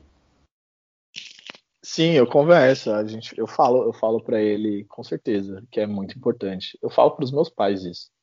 Todo mundo deve, deveria ter, ter uma psicóloga. É... Cara, eu, eu não sei por que, né, que a gente criou esse, esse, essa cultura de que o homem não pode falar, que o homem não pode demonstrar emoção, e principalmente o homem negro não pode. Isso, cara, isso não vai te fazer menos homem, isso não vai te fazer menos negro. Você chorar, você, sabe, dar um surto e você extravasar e você querer conversar com alguém e às vezes você querer ser cuidado. Muito pelo contrário, isso vai te fazer muito mais humano, vai te fazer entender muita coisa. E assim que nem eu te falei, a pandemia, a, a, lesão, ela me trouxe muito isso. Assim, eu já tinha tido acompanhamento com com psicólogo. Quando eu me machuquei, eu precisei de muito, porque eu fiquei muito tempo sozinho comigo mesmo. E a gente começa, quando a gente fica muito tempo sozinho com, com a gente, a gente olha para dentro da gente. E a gente acha coisa boa e a gente acha coisa ruim. E a coisa ruim, muitas das vezes, você não pode mudar ela, você não tem como deixar ela para trás, você precisa conviver com isso. Para que essa coisa ruim se torne uma coisa boa, ou pelo menos te auxilie para você fazer coisas boas nas suas qualidades. Seus defeitos podem te auxiliar para você fazer coisas boas. É, e aí o psicólogo, as conversas que eu tive com, a, com a psicologia, assim, me ajudou muito a entender esse caminho, sabe? Então eu falo que todo mundo precisa. O cara que é mais durão, assim, que menos demonstra sentimento, talvez esse cara é o que mais precise de alguém para conversar. É bom ser cuidado, é bom se, se mostrar vulnerável, sabe? É bom você se abrir e você tá vulnerável ali para outra pessoa, pelo menos perguntar para você se tá tudo bem. E você poder falar assim, não, cara, não tá tudo bem. E, e, e você poder mostrar outra perspectiva do que não a que você tá sempre bem, que não que você não precise de cuidados. É muito egoísmo você esconder tudo isso e você tá sempre ali a postos para ajudar as pessoas. E você, você também precisa desse cuidado, dessa atenção, desse olhar. Então eu falo para todo mundo, para os meus amigos mais próximos, eu falo para os meus pais, para os meus irmãos, cara, tem um tempinho, conversa assim com a psicóloga. Se você não quer conversar com a psicóloga, escreve tudo que você está sentindo, bota isso para fora, porque se você não botar isso para fora, isso daí vai ficar girando e girando dentro de você e vai acabar te fazendo mal de formas inimagináveis. Porque o pensamento, eu acho assim, é o que eu acredito. Eu não sei vocês, eu não sei quem está ouvindo a gente ele fica girando aqui dentro. Se você não coloca ele para fora, ele vai continuar girando aqui dentro de você, girando. E como o mundo não para, outros pensamentos também vêm e você acaba congestionando sua mente, congestionando seus sentimentos aí e você não consegue lidar com eles. É por isso que você precisa botar para fora. É, é por isso que você precisa conversar, porque senão você vai deixando outros sentimentos chegar, outros pensamentos chegar junto com os que já estavam lá dentro, você vai se embolando em todos eles e você não consegue raciocinar, você não consegue racionalizar nada. E aí você trava, e aí você se perde. Então, por isso que eu falo, é necessário sim vocês cuidarem da saúde mental. É necessário sim, independente de sexo, independente de raça, independente de orientação sexual, vocês precisam, todo mundo precisa conversar, precisa botar para fora, porque senão a gente não resolve nada. É, sempre que a gente fala de saúde mental, eu estou até com a voz embargada, emocionada. É, eu sempre tô, assim, a gente está fazendo podcast e eu fico, isso é até um bastidor, né, trocando ideia com a Paola, para a gente até ver como a gente vai direcionar, né, o que está sendo falado. E aí foi assim instantâneo.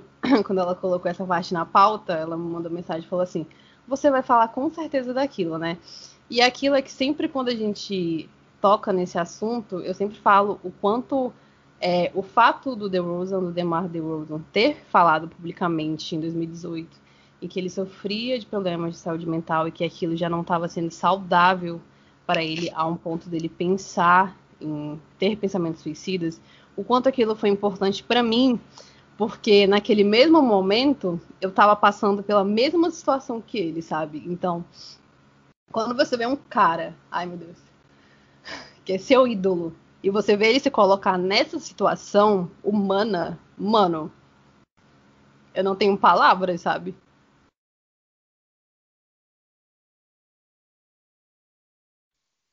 Eu acho, eu acho que isso mostra que todo mundo corre sangue na veia, né, cara? Porque é, é real, é, é, muito difícil, é muito delicado falar sobre isso também, porque você precisa ter muito tato para falar sobre isso, porque não é simples. A, a galera tem cai em depressão e a gente vai falar assim, a maioria, né, que não tem a compreensão, fala assim, velho, sai dessa depressão. Você tem comida em casa, você tem roupa para vestir, você tem sapato para calçar, mas e daí? Não é, não, eu não saio de uma depressão, eu não tô saindo da depressão, eu não tô ficando na depressão porque eu quero. Eu preciso de ajuda, saca? Tipo, eu não tenho, no caso de, de pessoas com, com pensamento suicida, eu não tenho, eu não quero me matar. É, eu, eu não tô querendo me matar porque eu tô de saco cheio da, da, da, de, de. Eu tô querendo me matar porque eu tô de saco cheio, porque eu não sei lidar com tudo isso. Eu preciso de ajuda. E às vezes a gente não olha assim. Às vezes a gente acha que é mimimi, que é frescura. Eu tô falando da gente no geral, não tô falando que a gente pensa assim.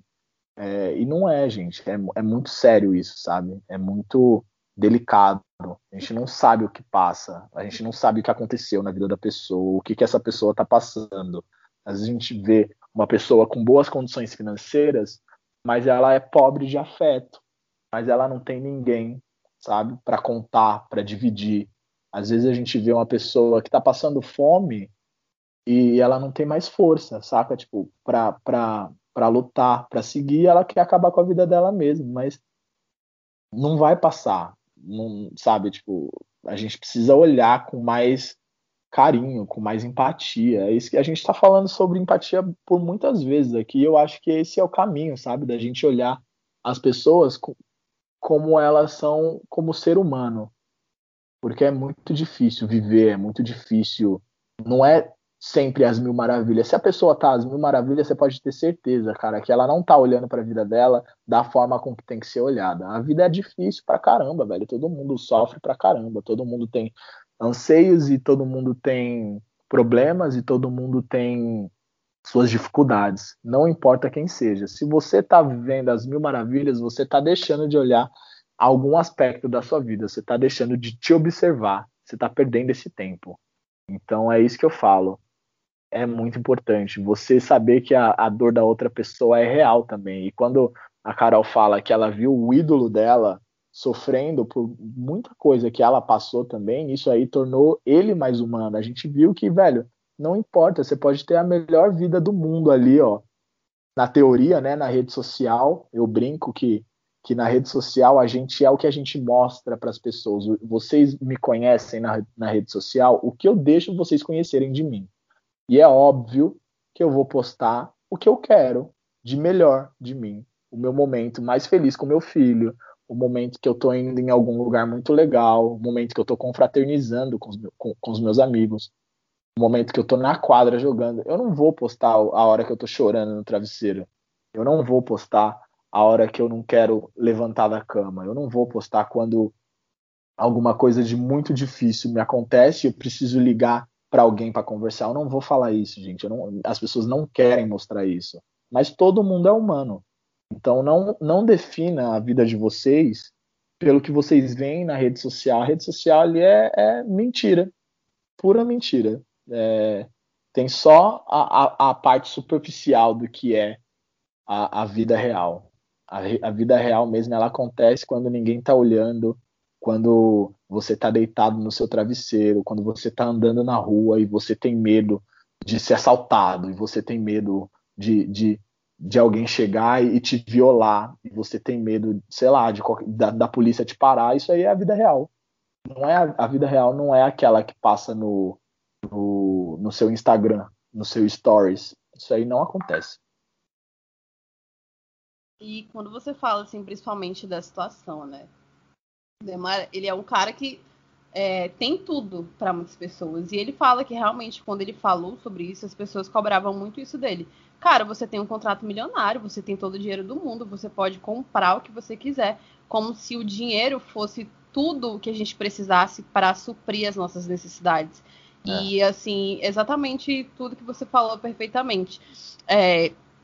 Ah, sai dessa. Gente, quem entra, quem tem transtorno de depressão, a pessoa não tá ali porque ela quer. Ela não passa por aquilo porque ela quer. É perfeito tudo que você falou. Obrigada pelo tempo que você me ajudou a me recuperar.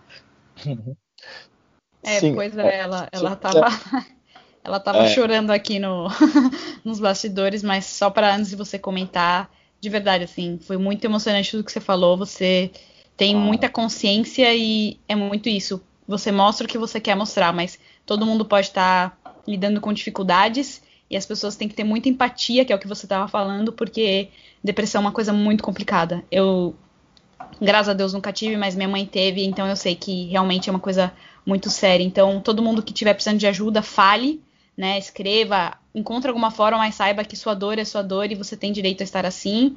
E espero que busque ajuda. Então, muito obrigado pelo que você falou e desculpa te cortar, pode continuar. É, é só eu queria comentar sobre duas frases que eu ouvi de dois grandes caras, assim, sabe? É, a primeira, um deles falou bem assim: o simples é perfeito. Pensa nisso.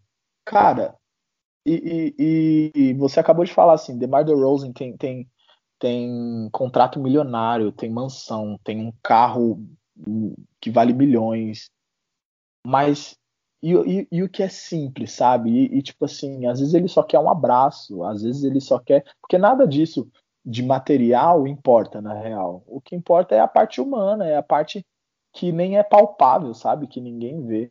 O simples, assim. Você viver simples não tem, não tem preço, cara. Isso não tem valor, sabe? Você. É difícil demais você ser simples, porque as coisas simples elas tomam tempo, elas tomam é, é, difícil você conhecer elas, porque a gente acaba deturpando a imagem do simples, né? Porque a gente acha que o simples é o simplório.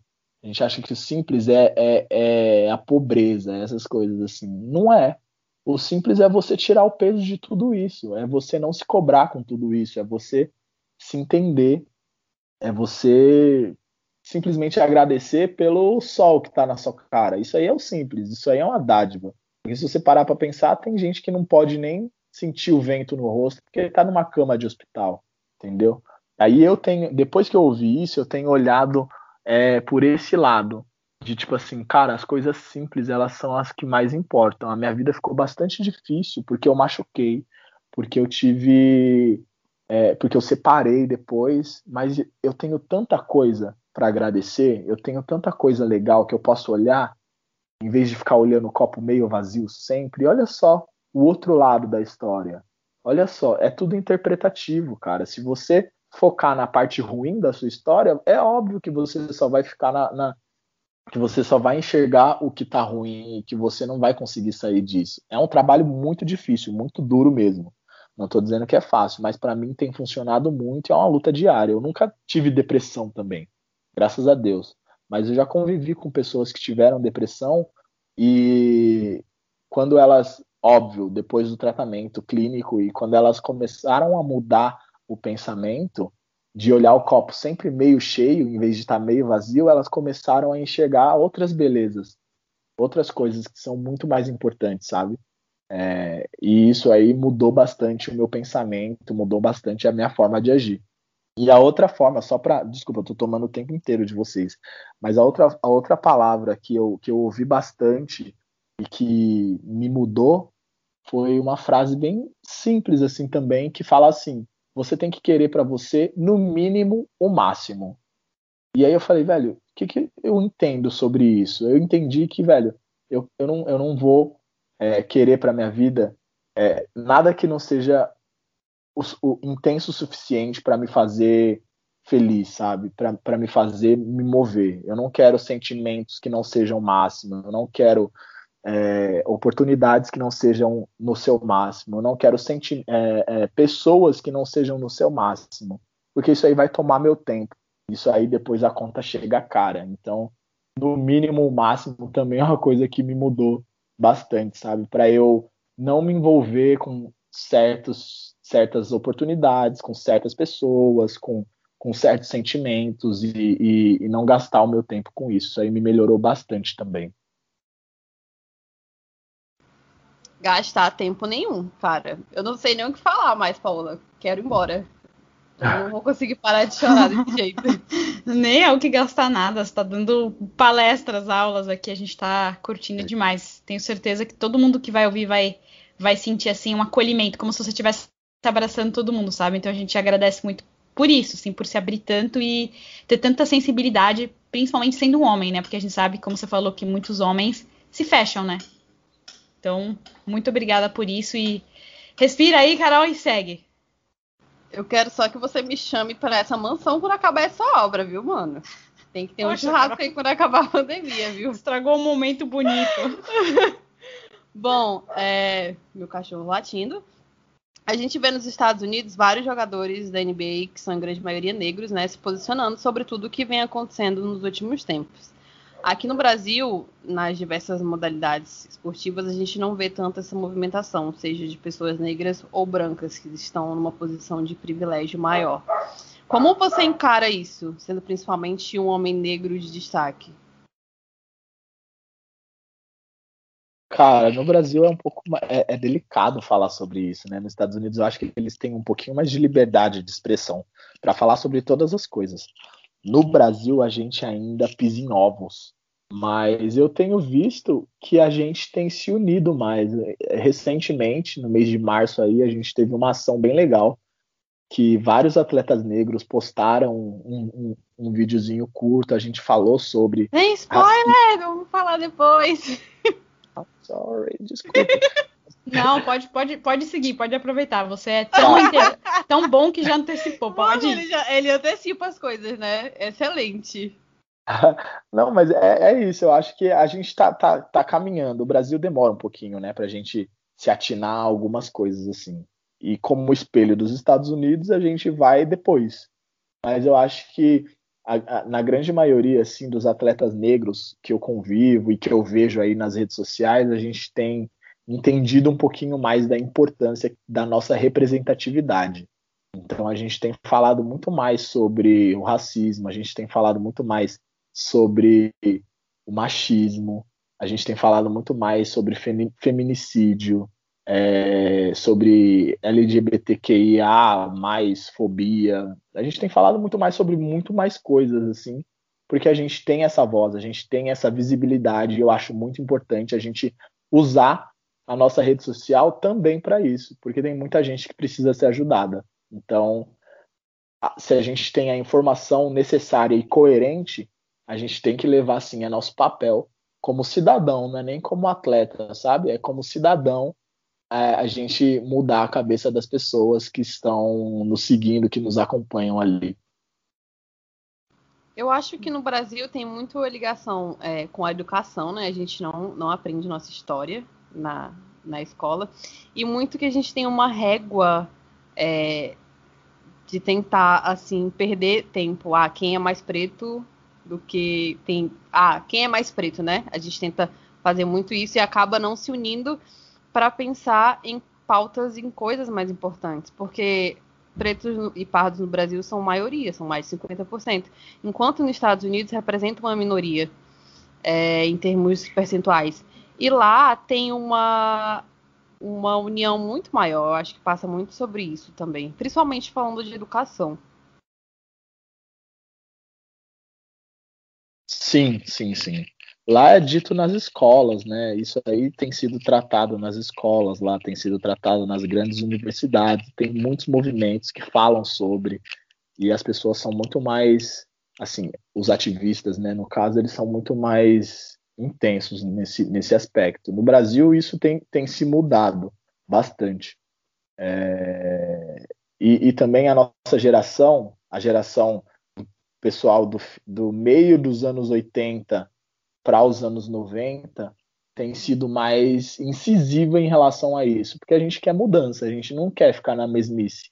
A gente já não está mais no, na década passada, onde o negro era, era visto como, como meno, minoria. Hoje, cara, o filho da empregada faz medicina, sabe?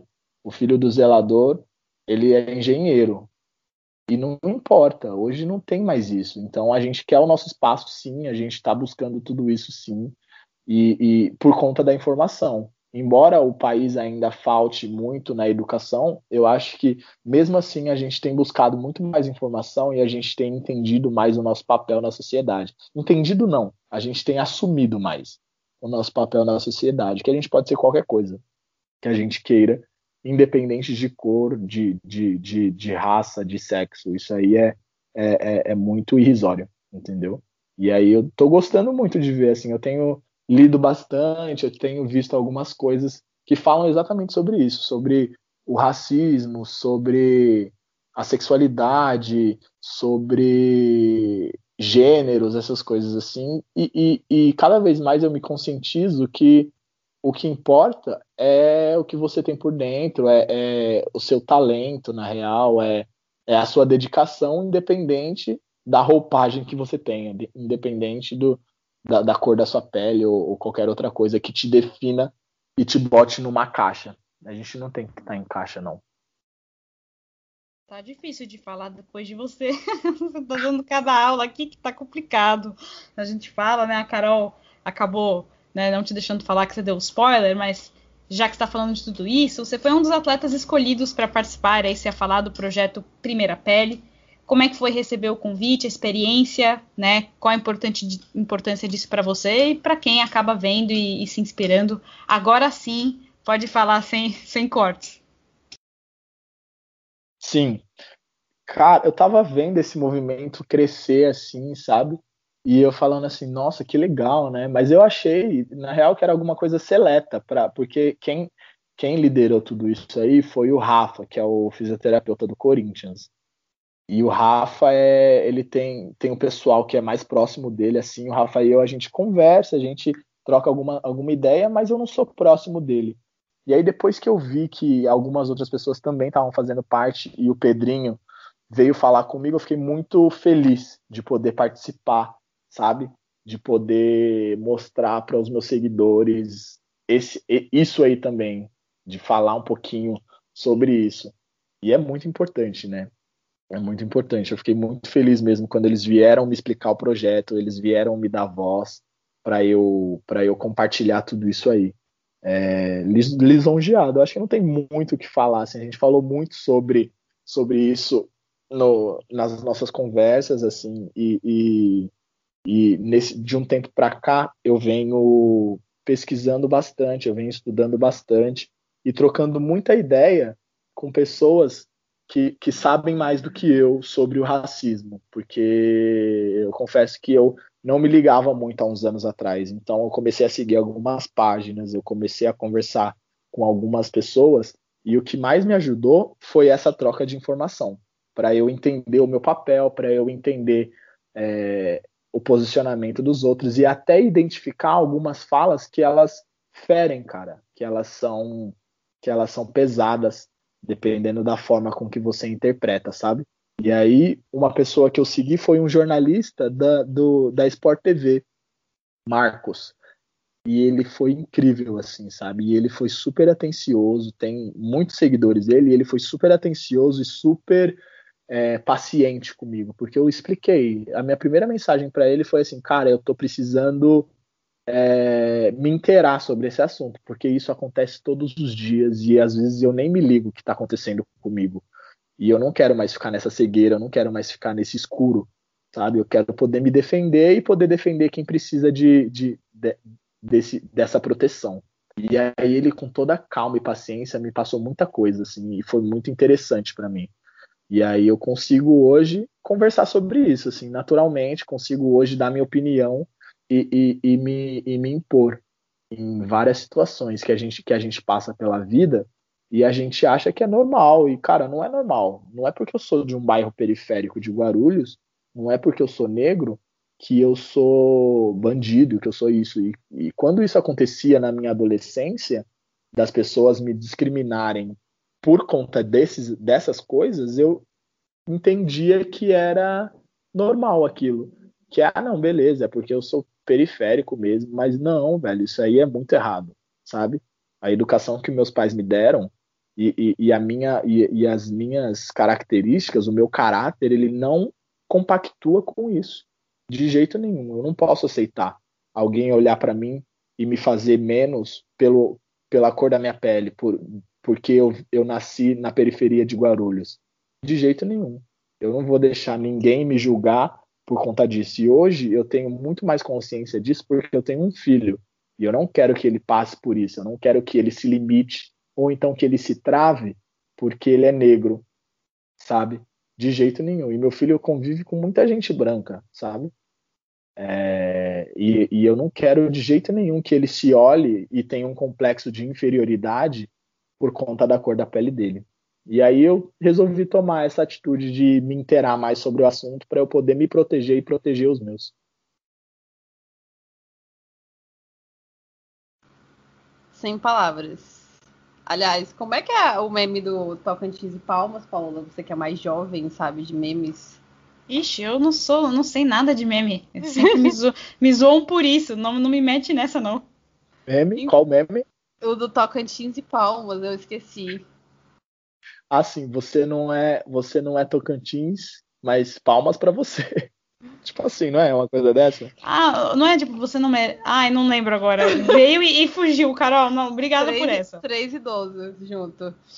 É, bom, a gente reparou que quando se tratam de sneakers, suas escolhas são bem variadas. Eu já vi você usando Colbs, é, até Puma de vez em quando, e a gente queria saber qual a sua marca preferida e por que a Nike, obviamente. Cara, assim, eu o, o, melhor tênis que eu tive foi realmente um Kobe. Porque ele era muito anatômico, né, cara? Eu acho que o Kobe ele abraça seu pé assim, não sei. E eu gostei muito, muito, muito dele, assim. A Nike tem um, um, um, um design muito mais despojado, muito mais que a minha cara, assim, sabe? Ousado, talvez. E eu gosto bastante dos tênis deles. Mas a Adidas, tem meu coração também, cara. Principalmente na quando se trata de, do vestuário. A Adidas tem mais no meu coração do que qualquer outra, outra marca. Mas eu gosto bastante. E aí eu vario, eu não tenho muito essa, não. Principalmente para tênis de correr e de, e de sair, eu não tenho muito esse de marca. De ah, eu quero usar só Nike ou eu quero usar só Adidas. Não, eu tenho Asics, eu tenho Puma, eu tenho Mizuno, eu tenho vários outros assim. Eu tenho até um tênis da Havaianas. Eu acho que se fica bom no meu pé, se, se o look tá batendo ali, eu vou usar. Mas para jogar, preferencialmente, eu gosto dos tênis que tem cano baixo, independente deles ser, serem Nike ou Adidas. E os de cano baixo do Kobe, Caroline também é história. O Kobe é, colocou os tênis de cano baixo ali em meados dos anos 2000, numa época que os jogadores ainda tinham muito preconceito por achar que, não preconceito, mas assim, tinham medo de usar, por achar que ele não segurava bem o calcanhar e poderia é. atrapalhar no, no jogo, né? E aí o Kobe bateu o pé mesmo com a Nike, inclusive ele saiu da Adidas, um dos motivos, além dos tênis dele não terem ficado bonitos na Adidas, foi esse, porque ele queria poder desenhar os tênis dele e dar mais a cara dele nos tênis, fazer tênis de cano baixo e tal. Justamente por ser da preferência dele. inclusive, foi até um empecilho no começo do contrato deles. Ele falou, mano, eu só vou ficar na Nike se vocês deixarem eu fazer esse tênis de cano baixo. Se não, vou sair fora e vou atrás de outra marca. Sim, e é muito. E, e, e para mim, eles são muito melhores, assim, esteticamente falando e e anatomicamente falando. Eu prefiro muito. Tênis de cano alto é unânime. Todos eles vão cortar o meu calcanhar atrás, todos eles vão apertar o meu pé na lateral. Eu não gosto, de jeito nenhum. Faz muito tempo que eu não uso tênis de cano alto. Muito tempo mesmo. E os tênis de cano baixo, eles me deixam mais solto, assim. Eu acho que é, é eu consigo, sei lá, ter mais equilíbrio, sabe? Porque ele não me limita tanto, ele deixa meu pé mais móvel. Eu já tenho os ligamentos, essas coisas assim, eles são mais rígidos. Então eu não preciso de um tênis de cano alto que me engesse. Se eu colocar o tênis de cano baixo, para mim fica perfeito. E aí eu, eu opto por eles. Eu achei curioso a questão do tênis da Havaiana. Fiquei, fiquei curiosa para ver. Vou dar uma fuçada depois para saber o que, que é isso. Sim. Olha, o tênis da Havaiana, ele é como se fosse um chinelo esse normal de dedo, sabe? Uhum. O solado dele é de chinelo. E aí ele tem um pano que reveste ele por cima. E aí parece que você tá de chinelo, mas você tá de tênis, na real. Nossa, que, que curioso, adorei isso. Que eu, assim, eu, eu sou muito pró-conforto, né? Então, gostei Sim. de saber, vou dar uma olhada. É porque, assim, eu sempre falo isso, mas toda vez que tem pergunta de sneakers, é a Carol, porque a Carol, assim, é, é o CSI do. Para de é, mentir. Não, ela vai falar que sou eu, não. Ela é o CSI do NBB das Minas, né? E do NBA das Minas. E aí, inclusive, a gente viu, assim, em vídeo que você comemora, adora, né? Aniversário, a data em si. Então, Inclusive, a gente soube também, né? Fontes nos disseram que sua mãe cozinha muito bem. Então, como é que foi para você assim esses dois aniversários sem poder se aglomerar, sem poder estar perto da família? Não sei se você ficou em casa, veio para cá. E a comida da sua mãe, como é que ela é? Da, da saudade? Conta um pouco pra gente, porque essa parte sempre é interessante, sempre rende. Sim, so, sobre, sobre o aniversário, as pessoas falam assim: ai, como é que você tá? Você vai fazer 30 anos de idade. E eu tava mó ansioso desde os meus 25, eu acho, para fazer 30 anos de idade. Eu realmente adoro fazer aniversário. Eu gosto de, de envelhecer. Não envelhecer em si, mas da experiência que isso traz, eu sempre faço um, um, um, uma recapitulação do último ano e, e falo assim, cara, o que, que aconteceu? Olha só onde eu estava e onde eu tô, o que, que eu preciso mudar. Eu adoro isso. E, e eu projeto algumas perspectivas e tudo mais. Então, por isso que eu gosto de fazer aniversário, além de ter toda a demonstração de carinho, né, das pessoas, assim. Ah, para, eu gosto de receber ligação, gosto de receber mensagem, presente, óbvio. E aí, a minha mãe faz aniversário perto de mim. Eu faço dia 9 de fevereiro e ela dia 11. Então a gente sempre, quando tá junto, comemora junto. E, é, e mas faz muito tempo que a gente não comemora junto. E ela ama cozinhar. Ela precisa de nada, de nenhum motivo para ela poder fazer uma comida super gostosa. E aí, sempre que a gente tá junto, é, é, é qualquer coisa que a gente peça, assim, tipo, ai, mãe, a gente tá com vontade de comer sei lá, costela com batata. Ela faz em, em, uma hora, assim, sabe? E é incrível. E ela tem uma capacidade de juntar as pessoas quando ela cozinha. Então a nossa casa sempre tá cheia, assim. Sempre, sempre tá cheia. Porque a nossa família é grande e porque ela é muito querida também. E, e nesse ano, nesse, nesse dia do aniversário, eu tive jogo. Então eu não fiz, eu não fiz nada no meu aniversário. Eu, eu comi o que tinha na geladeira e aí eu fui jogar e depois eu ainda me machuquei, que eu, eu tomei uma cabeçada no jogo e abriu o meu. Não, no dia do meu aniversário eu fui parar no médico com uma dor de garganta absurda. Absurda, assim. E aí depois, no dia seguinte, eu tive. Eu, eu, eu ainda tomei uma cabeçada e abri o meu rosto, assim. Ficou muito feio. Então, esse ano, o meu aniversário foi difícil. Embora eu tenha tido várias demonstrações de carinho e afeto, meu, meu aniversário eu passei no hospital. Nossa. Eu joguei, eu passei no hospital e depois eu, eu ainda tive outro jogo e fui pro hospital de novo no outro dia.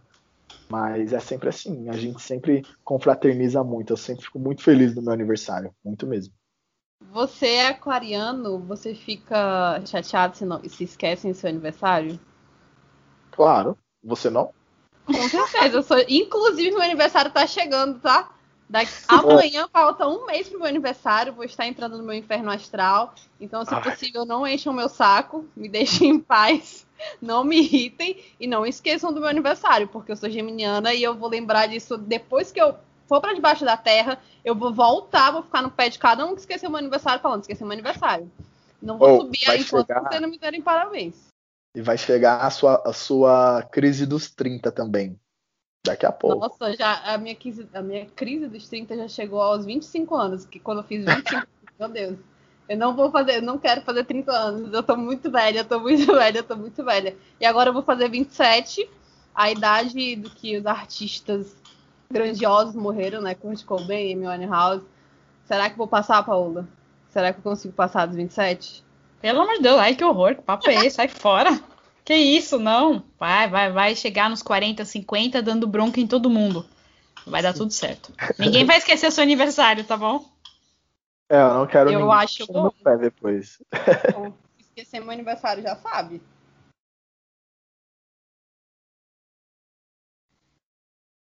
Eita, ficou um silêncio aqui depois do aniversário, todo mundo ficou com medo. Além Mas... do, de esquecer, tem que dar presente, tá? Tem os dois, não pode ser só parabéns, Pandemia. tem que dar um presentinho. Não, pandemia tá difícil aqui, Carol, vai se contentar. Mas agora que a gente falou de mãe de aniversário, a gente vai chegando ao fim. É uma parte mais tranquila ou não, né, do podcast. A gente tem percebido que tem causado um pouco de dificuldade para as pessoas. Então, antes, né, da Carol fazer uns, um bate-bola com você, uns palpites, Fala pra gente cinco itens ou pessoas, você que sabe, sem as quais assim você não vive que definem quem é Jeff Campos. Sempre começa bem a pessoa, depois ela fica uns cinco minutos pensando no resto, mas acho que hoje você vai estar tá mais afiado, eu sinto.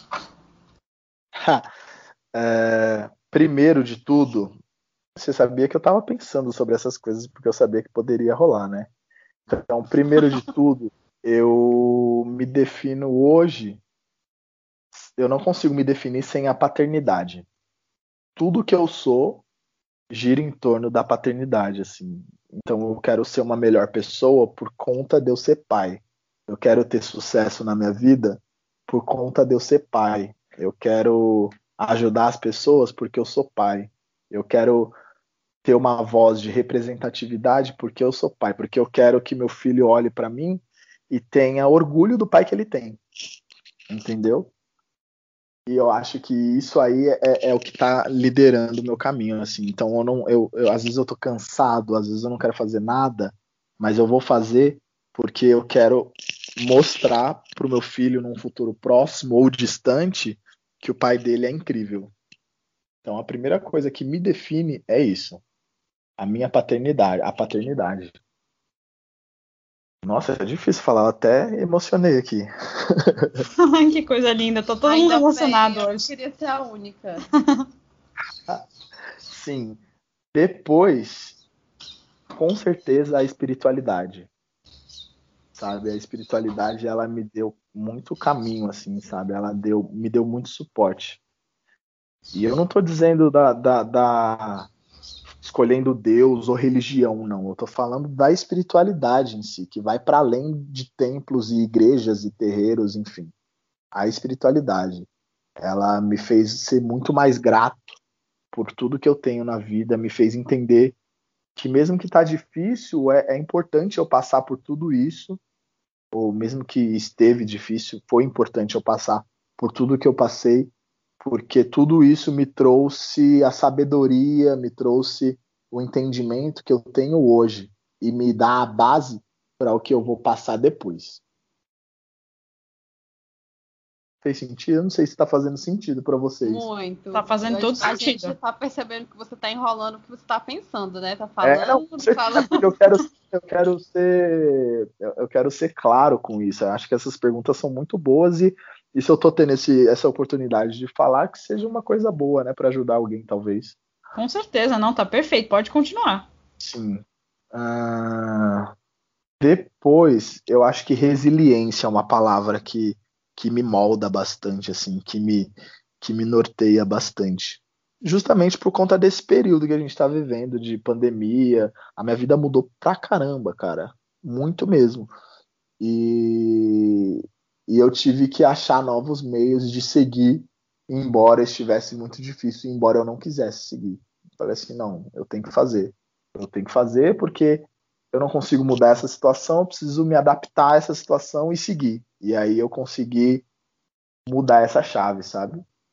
Uh, outra coisa é porque 5 é muito, vocês deveriam baixar para 3, né, gatas? Não. não, boa, boa, boa tentativa. Não, eu vou falar assim, que eu vou achar, tem mais coisa, lógico. Ah... Tá bom, pera. A gente tá com tempo, né? tá, pode, pode pensar. Eu falei que era difícil, né? É, não, é, é porque a gente pensa assim e na hora não. sei lá. Mas.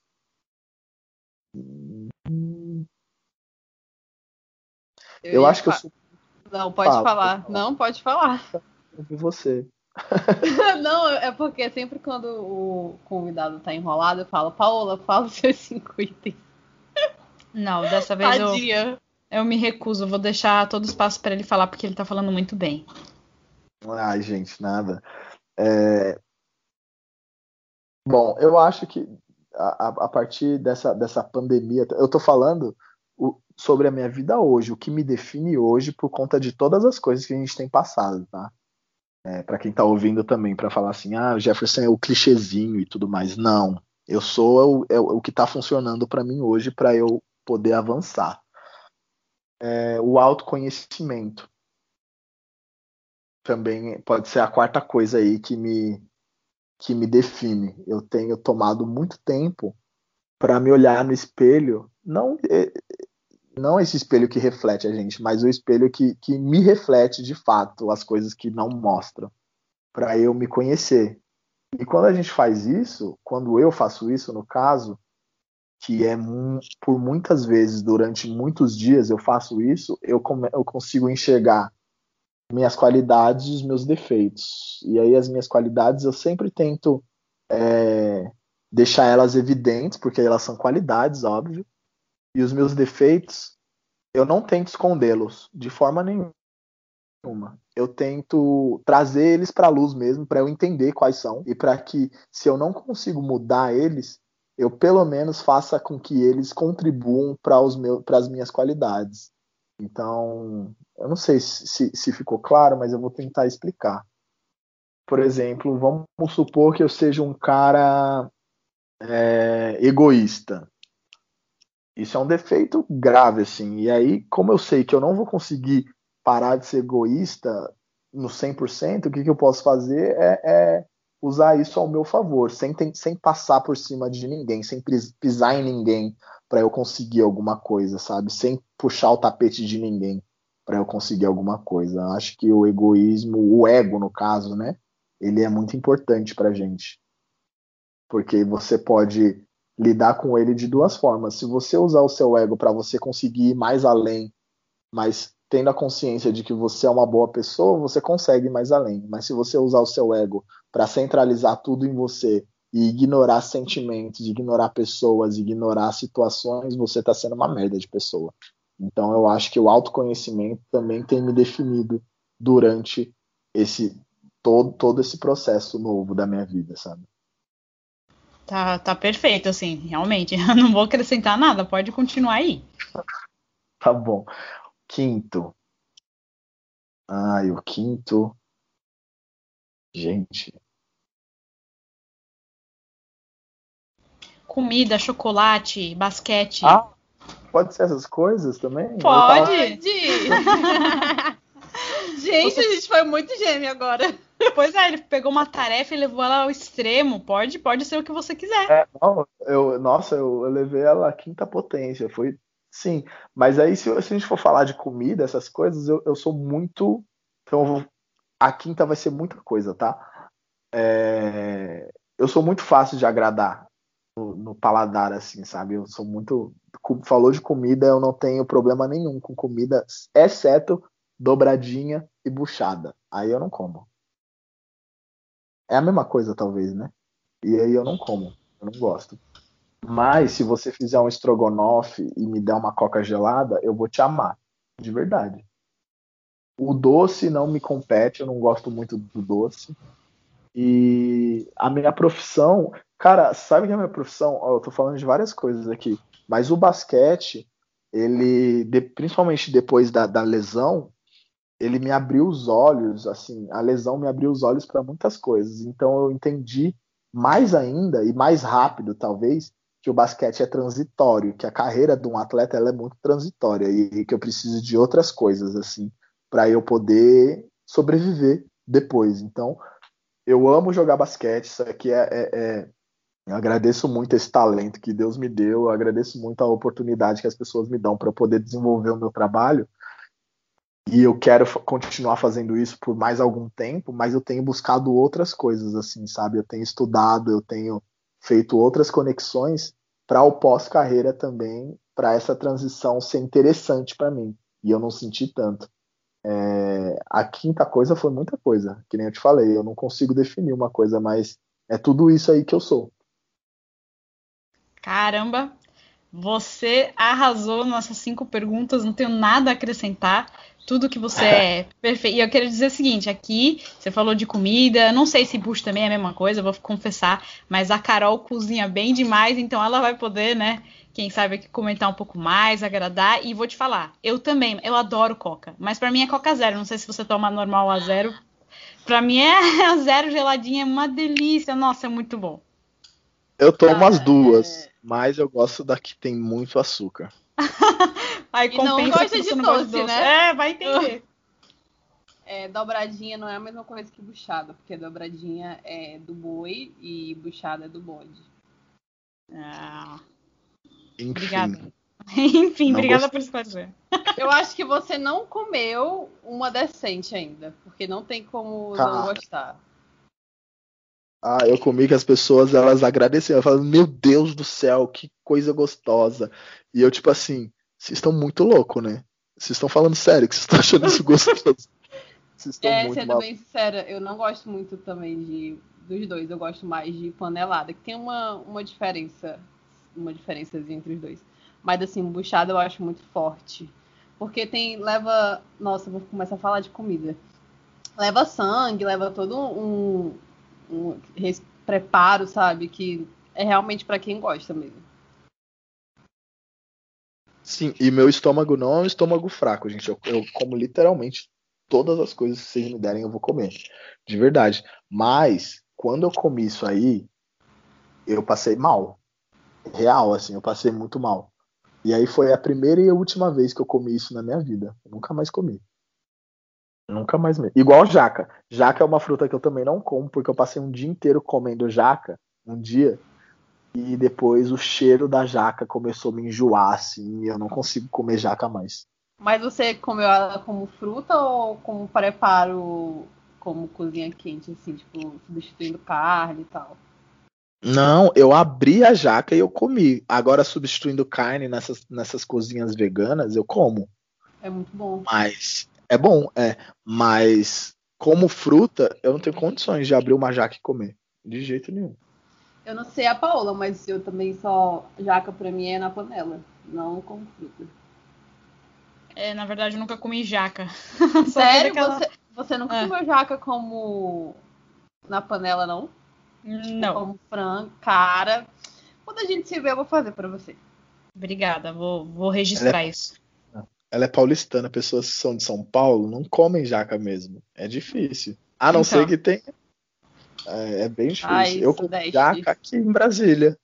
Sai e eu comecei Brasil, a Sudeste. carne de jaca, né, no caso, aqui também.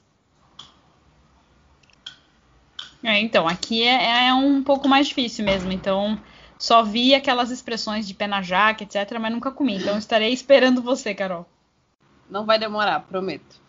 Bom, é, agora que já passaram as cinco coisas dificílimas de se escolher, a gente quer saber os seus palpites para o NBB, principalmente nas premiações individuais.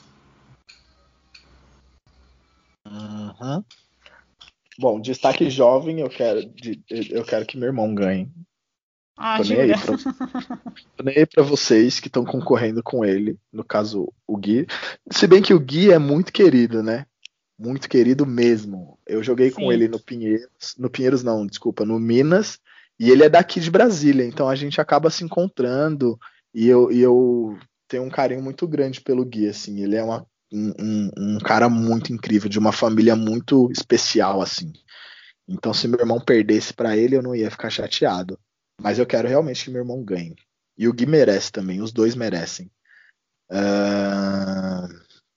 Sim, em relação ao time campeão, o Flamengo é o, para mim, eles têm o, o, melhor elenco, assim, eles já vêm com o melhor. Embora o Balbi não esteja, eu acho que o time funciona muito bem também sem ele, porque eu acho o Gustavinho sensacional. Eu realmente acho que ele é o melhor técnico do NBB mesmo, sem desmerecer os outros, óbvio. Mas eu acho que o Gustavo é incrível. Eu, eu, eu tive a oportunidade de trabalhar com ele na base do paulistano e, na, e na, no meu primeiro ano como profissional também ali. E ele me ajudou bastante. O Gustavo sempre foi um técnico muito duro, daquele jeito que vocês veem na TV mesmo. E ele me ajudou muito, assim. Eu aprendi muita coisa e tem muita fala do Gustavo. E isso já tem 13 anos, tem 12 anos. Tem muita fala que eu lembro como se fosse hoje e eu uso hoje, sabe?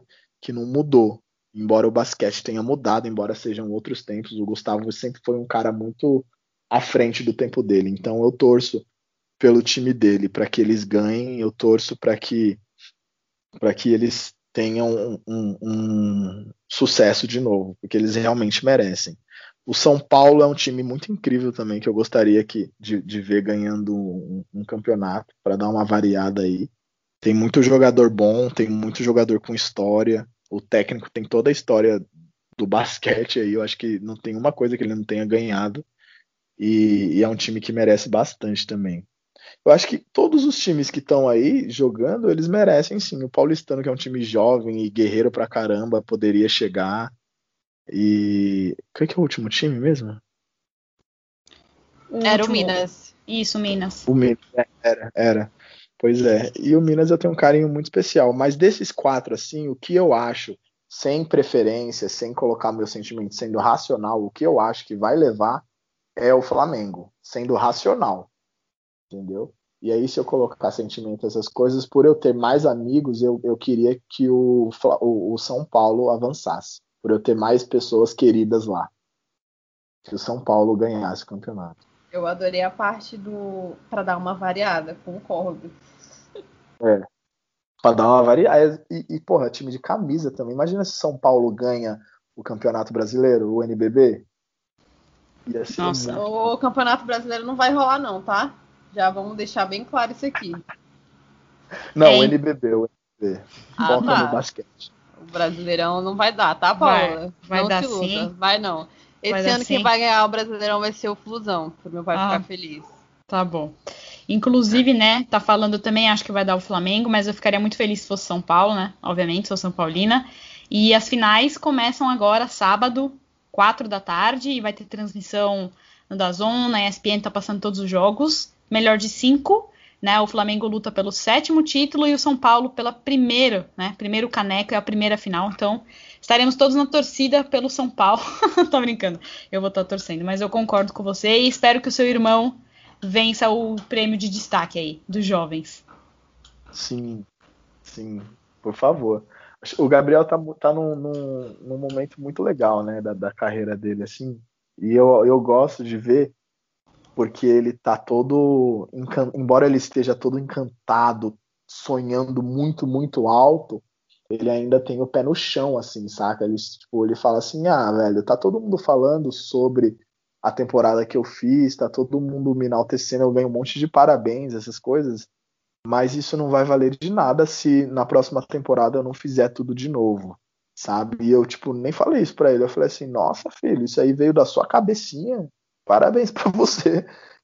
Que bom que você evoluiu, que bom que você não tá preso aos elogios, a, a, a, o tapinha nas costas de, tipo, parabéns, cara, que você tá recebendo.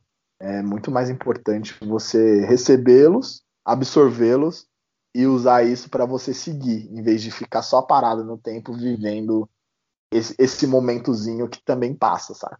Tem que criar outros momentos. É, e aí a gente vê, né, que o seu irmão tá evoluindo em todos os sentidos, né, em quadra e fora dela. Então, ficamos felizes, estaremos torcendo, inclusive torcendo, como a gente falou, para você jogar no Pinheiro ou em qualquer lugar, mas se reencontrar. Agora, finalizando mesmo, mesmo, não se preocupa, não tem mais nenhum teste desse tipo de cinco perguntas, que você viu que é difícil, né? Mas a gente tem perguntado para todo mundo que passa uma música, porque a gente tem feito uma playlist, a gente vai coletar, no final vai, vai divulgar para todo mundo. Não sei, você pode falar a música que você mais gosta ou a música do momento, a mais importante para você. Uma música que você queira que as pessoas saibam que é a sua.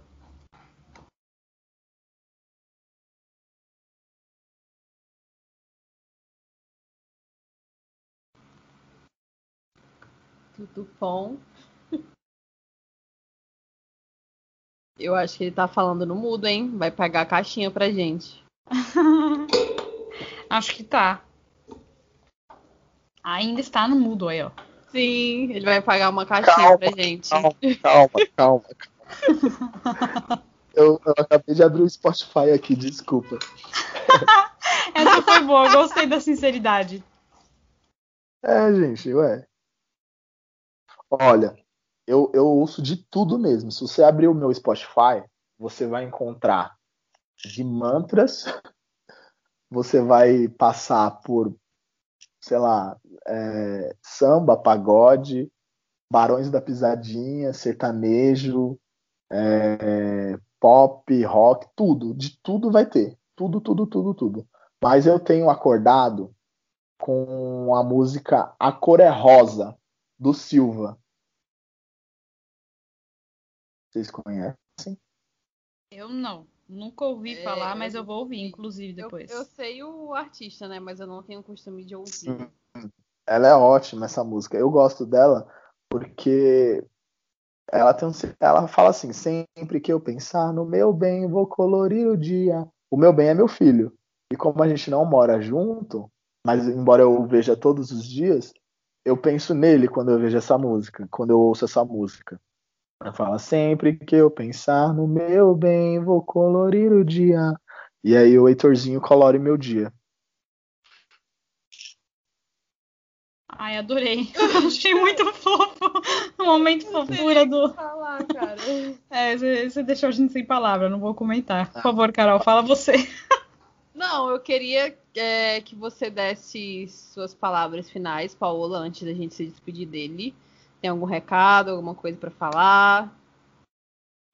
Não, queria dizer que, como toda vez eu falo, eu fico cada vez mais surpresa. Eu falei que o bate-papo ia render muito, rendeu demais.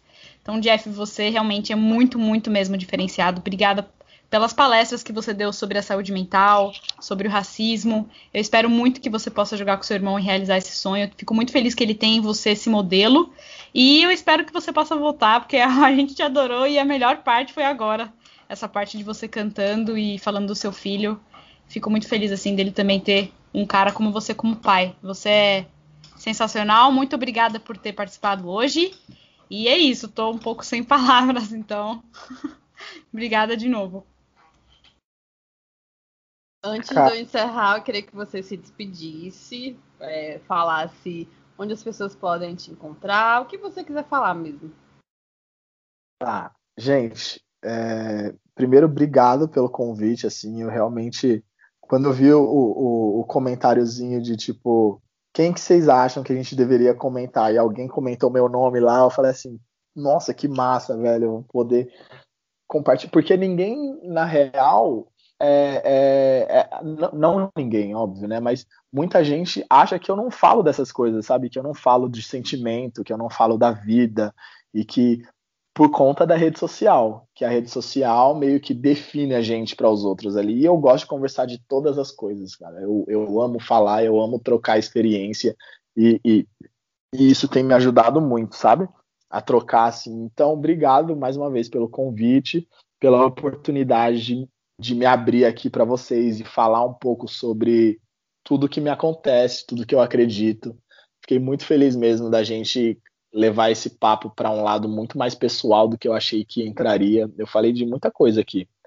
E vocês me deram esse espaço, essa oportunidade. Então eu agradeço mesmo do fundo do coração.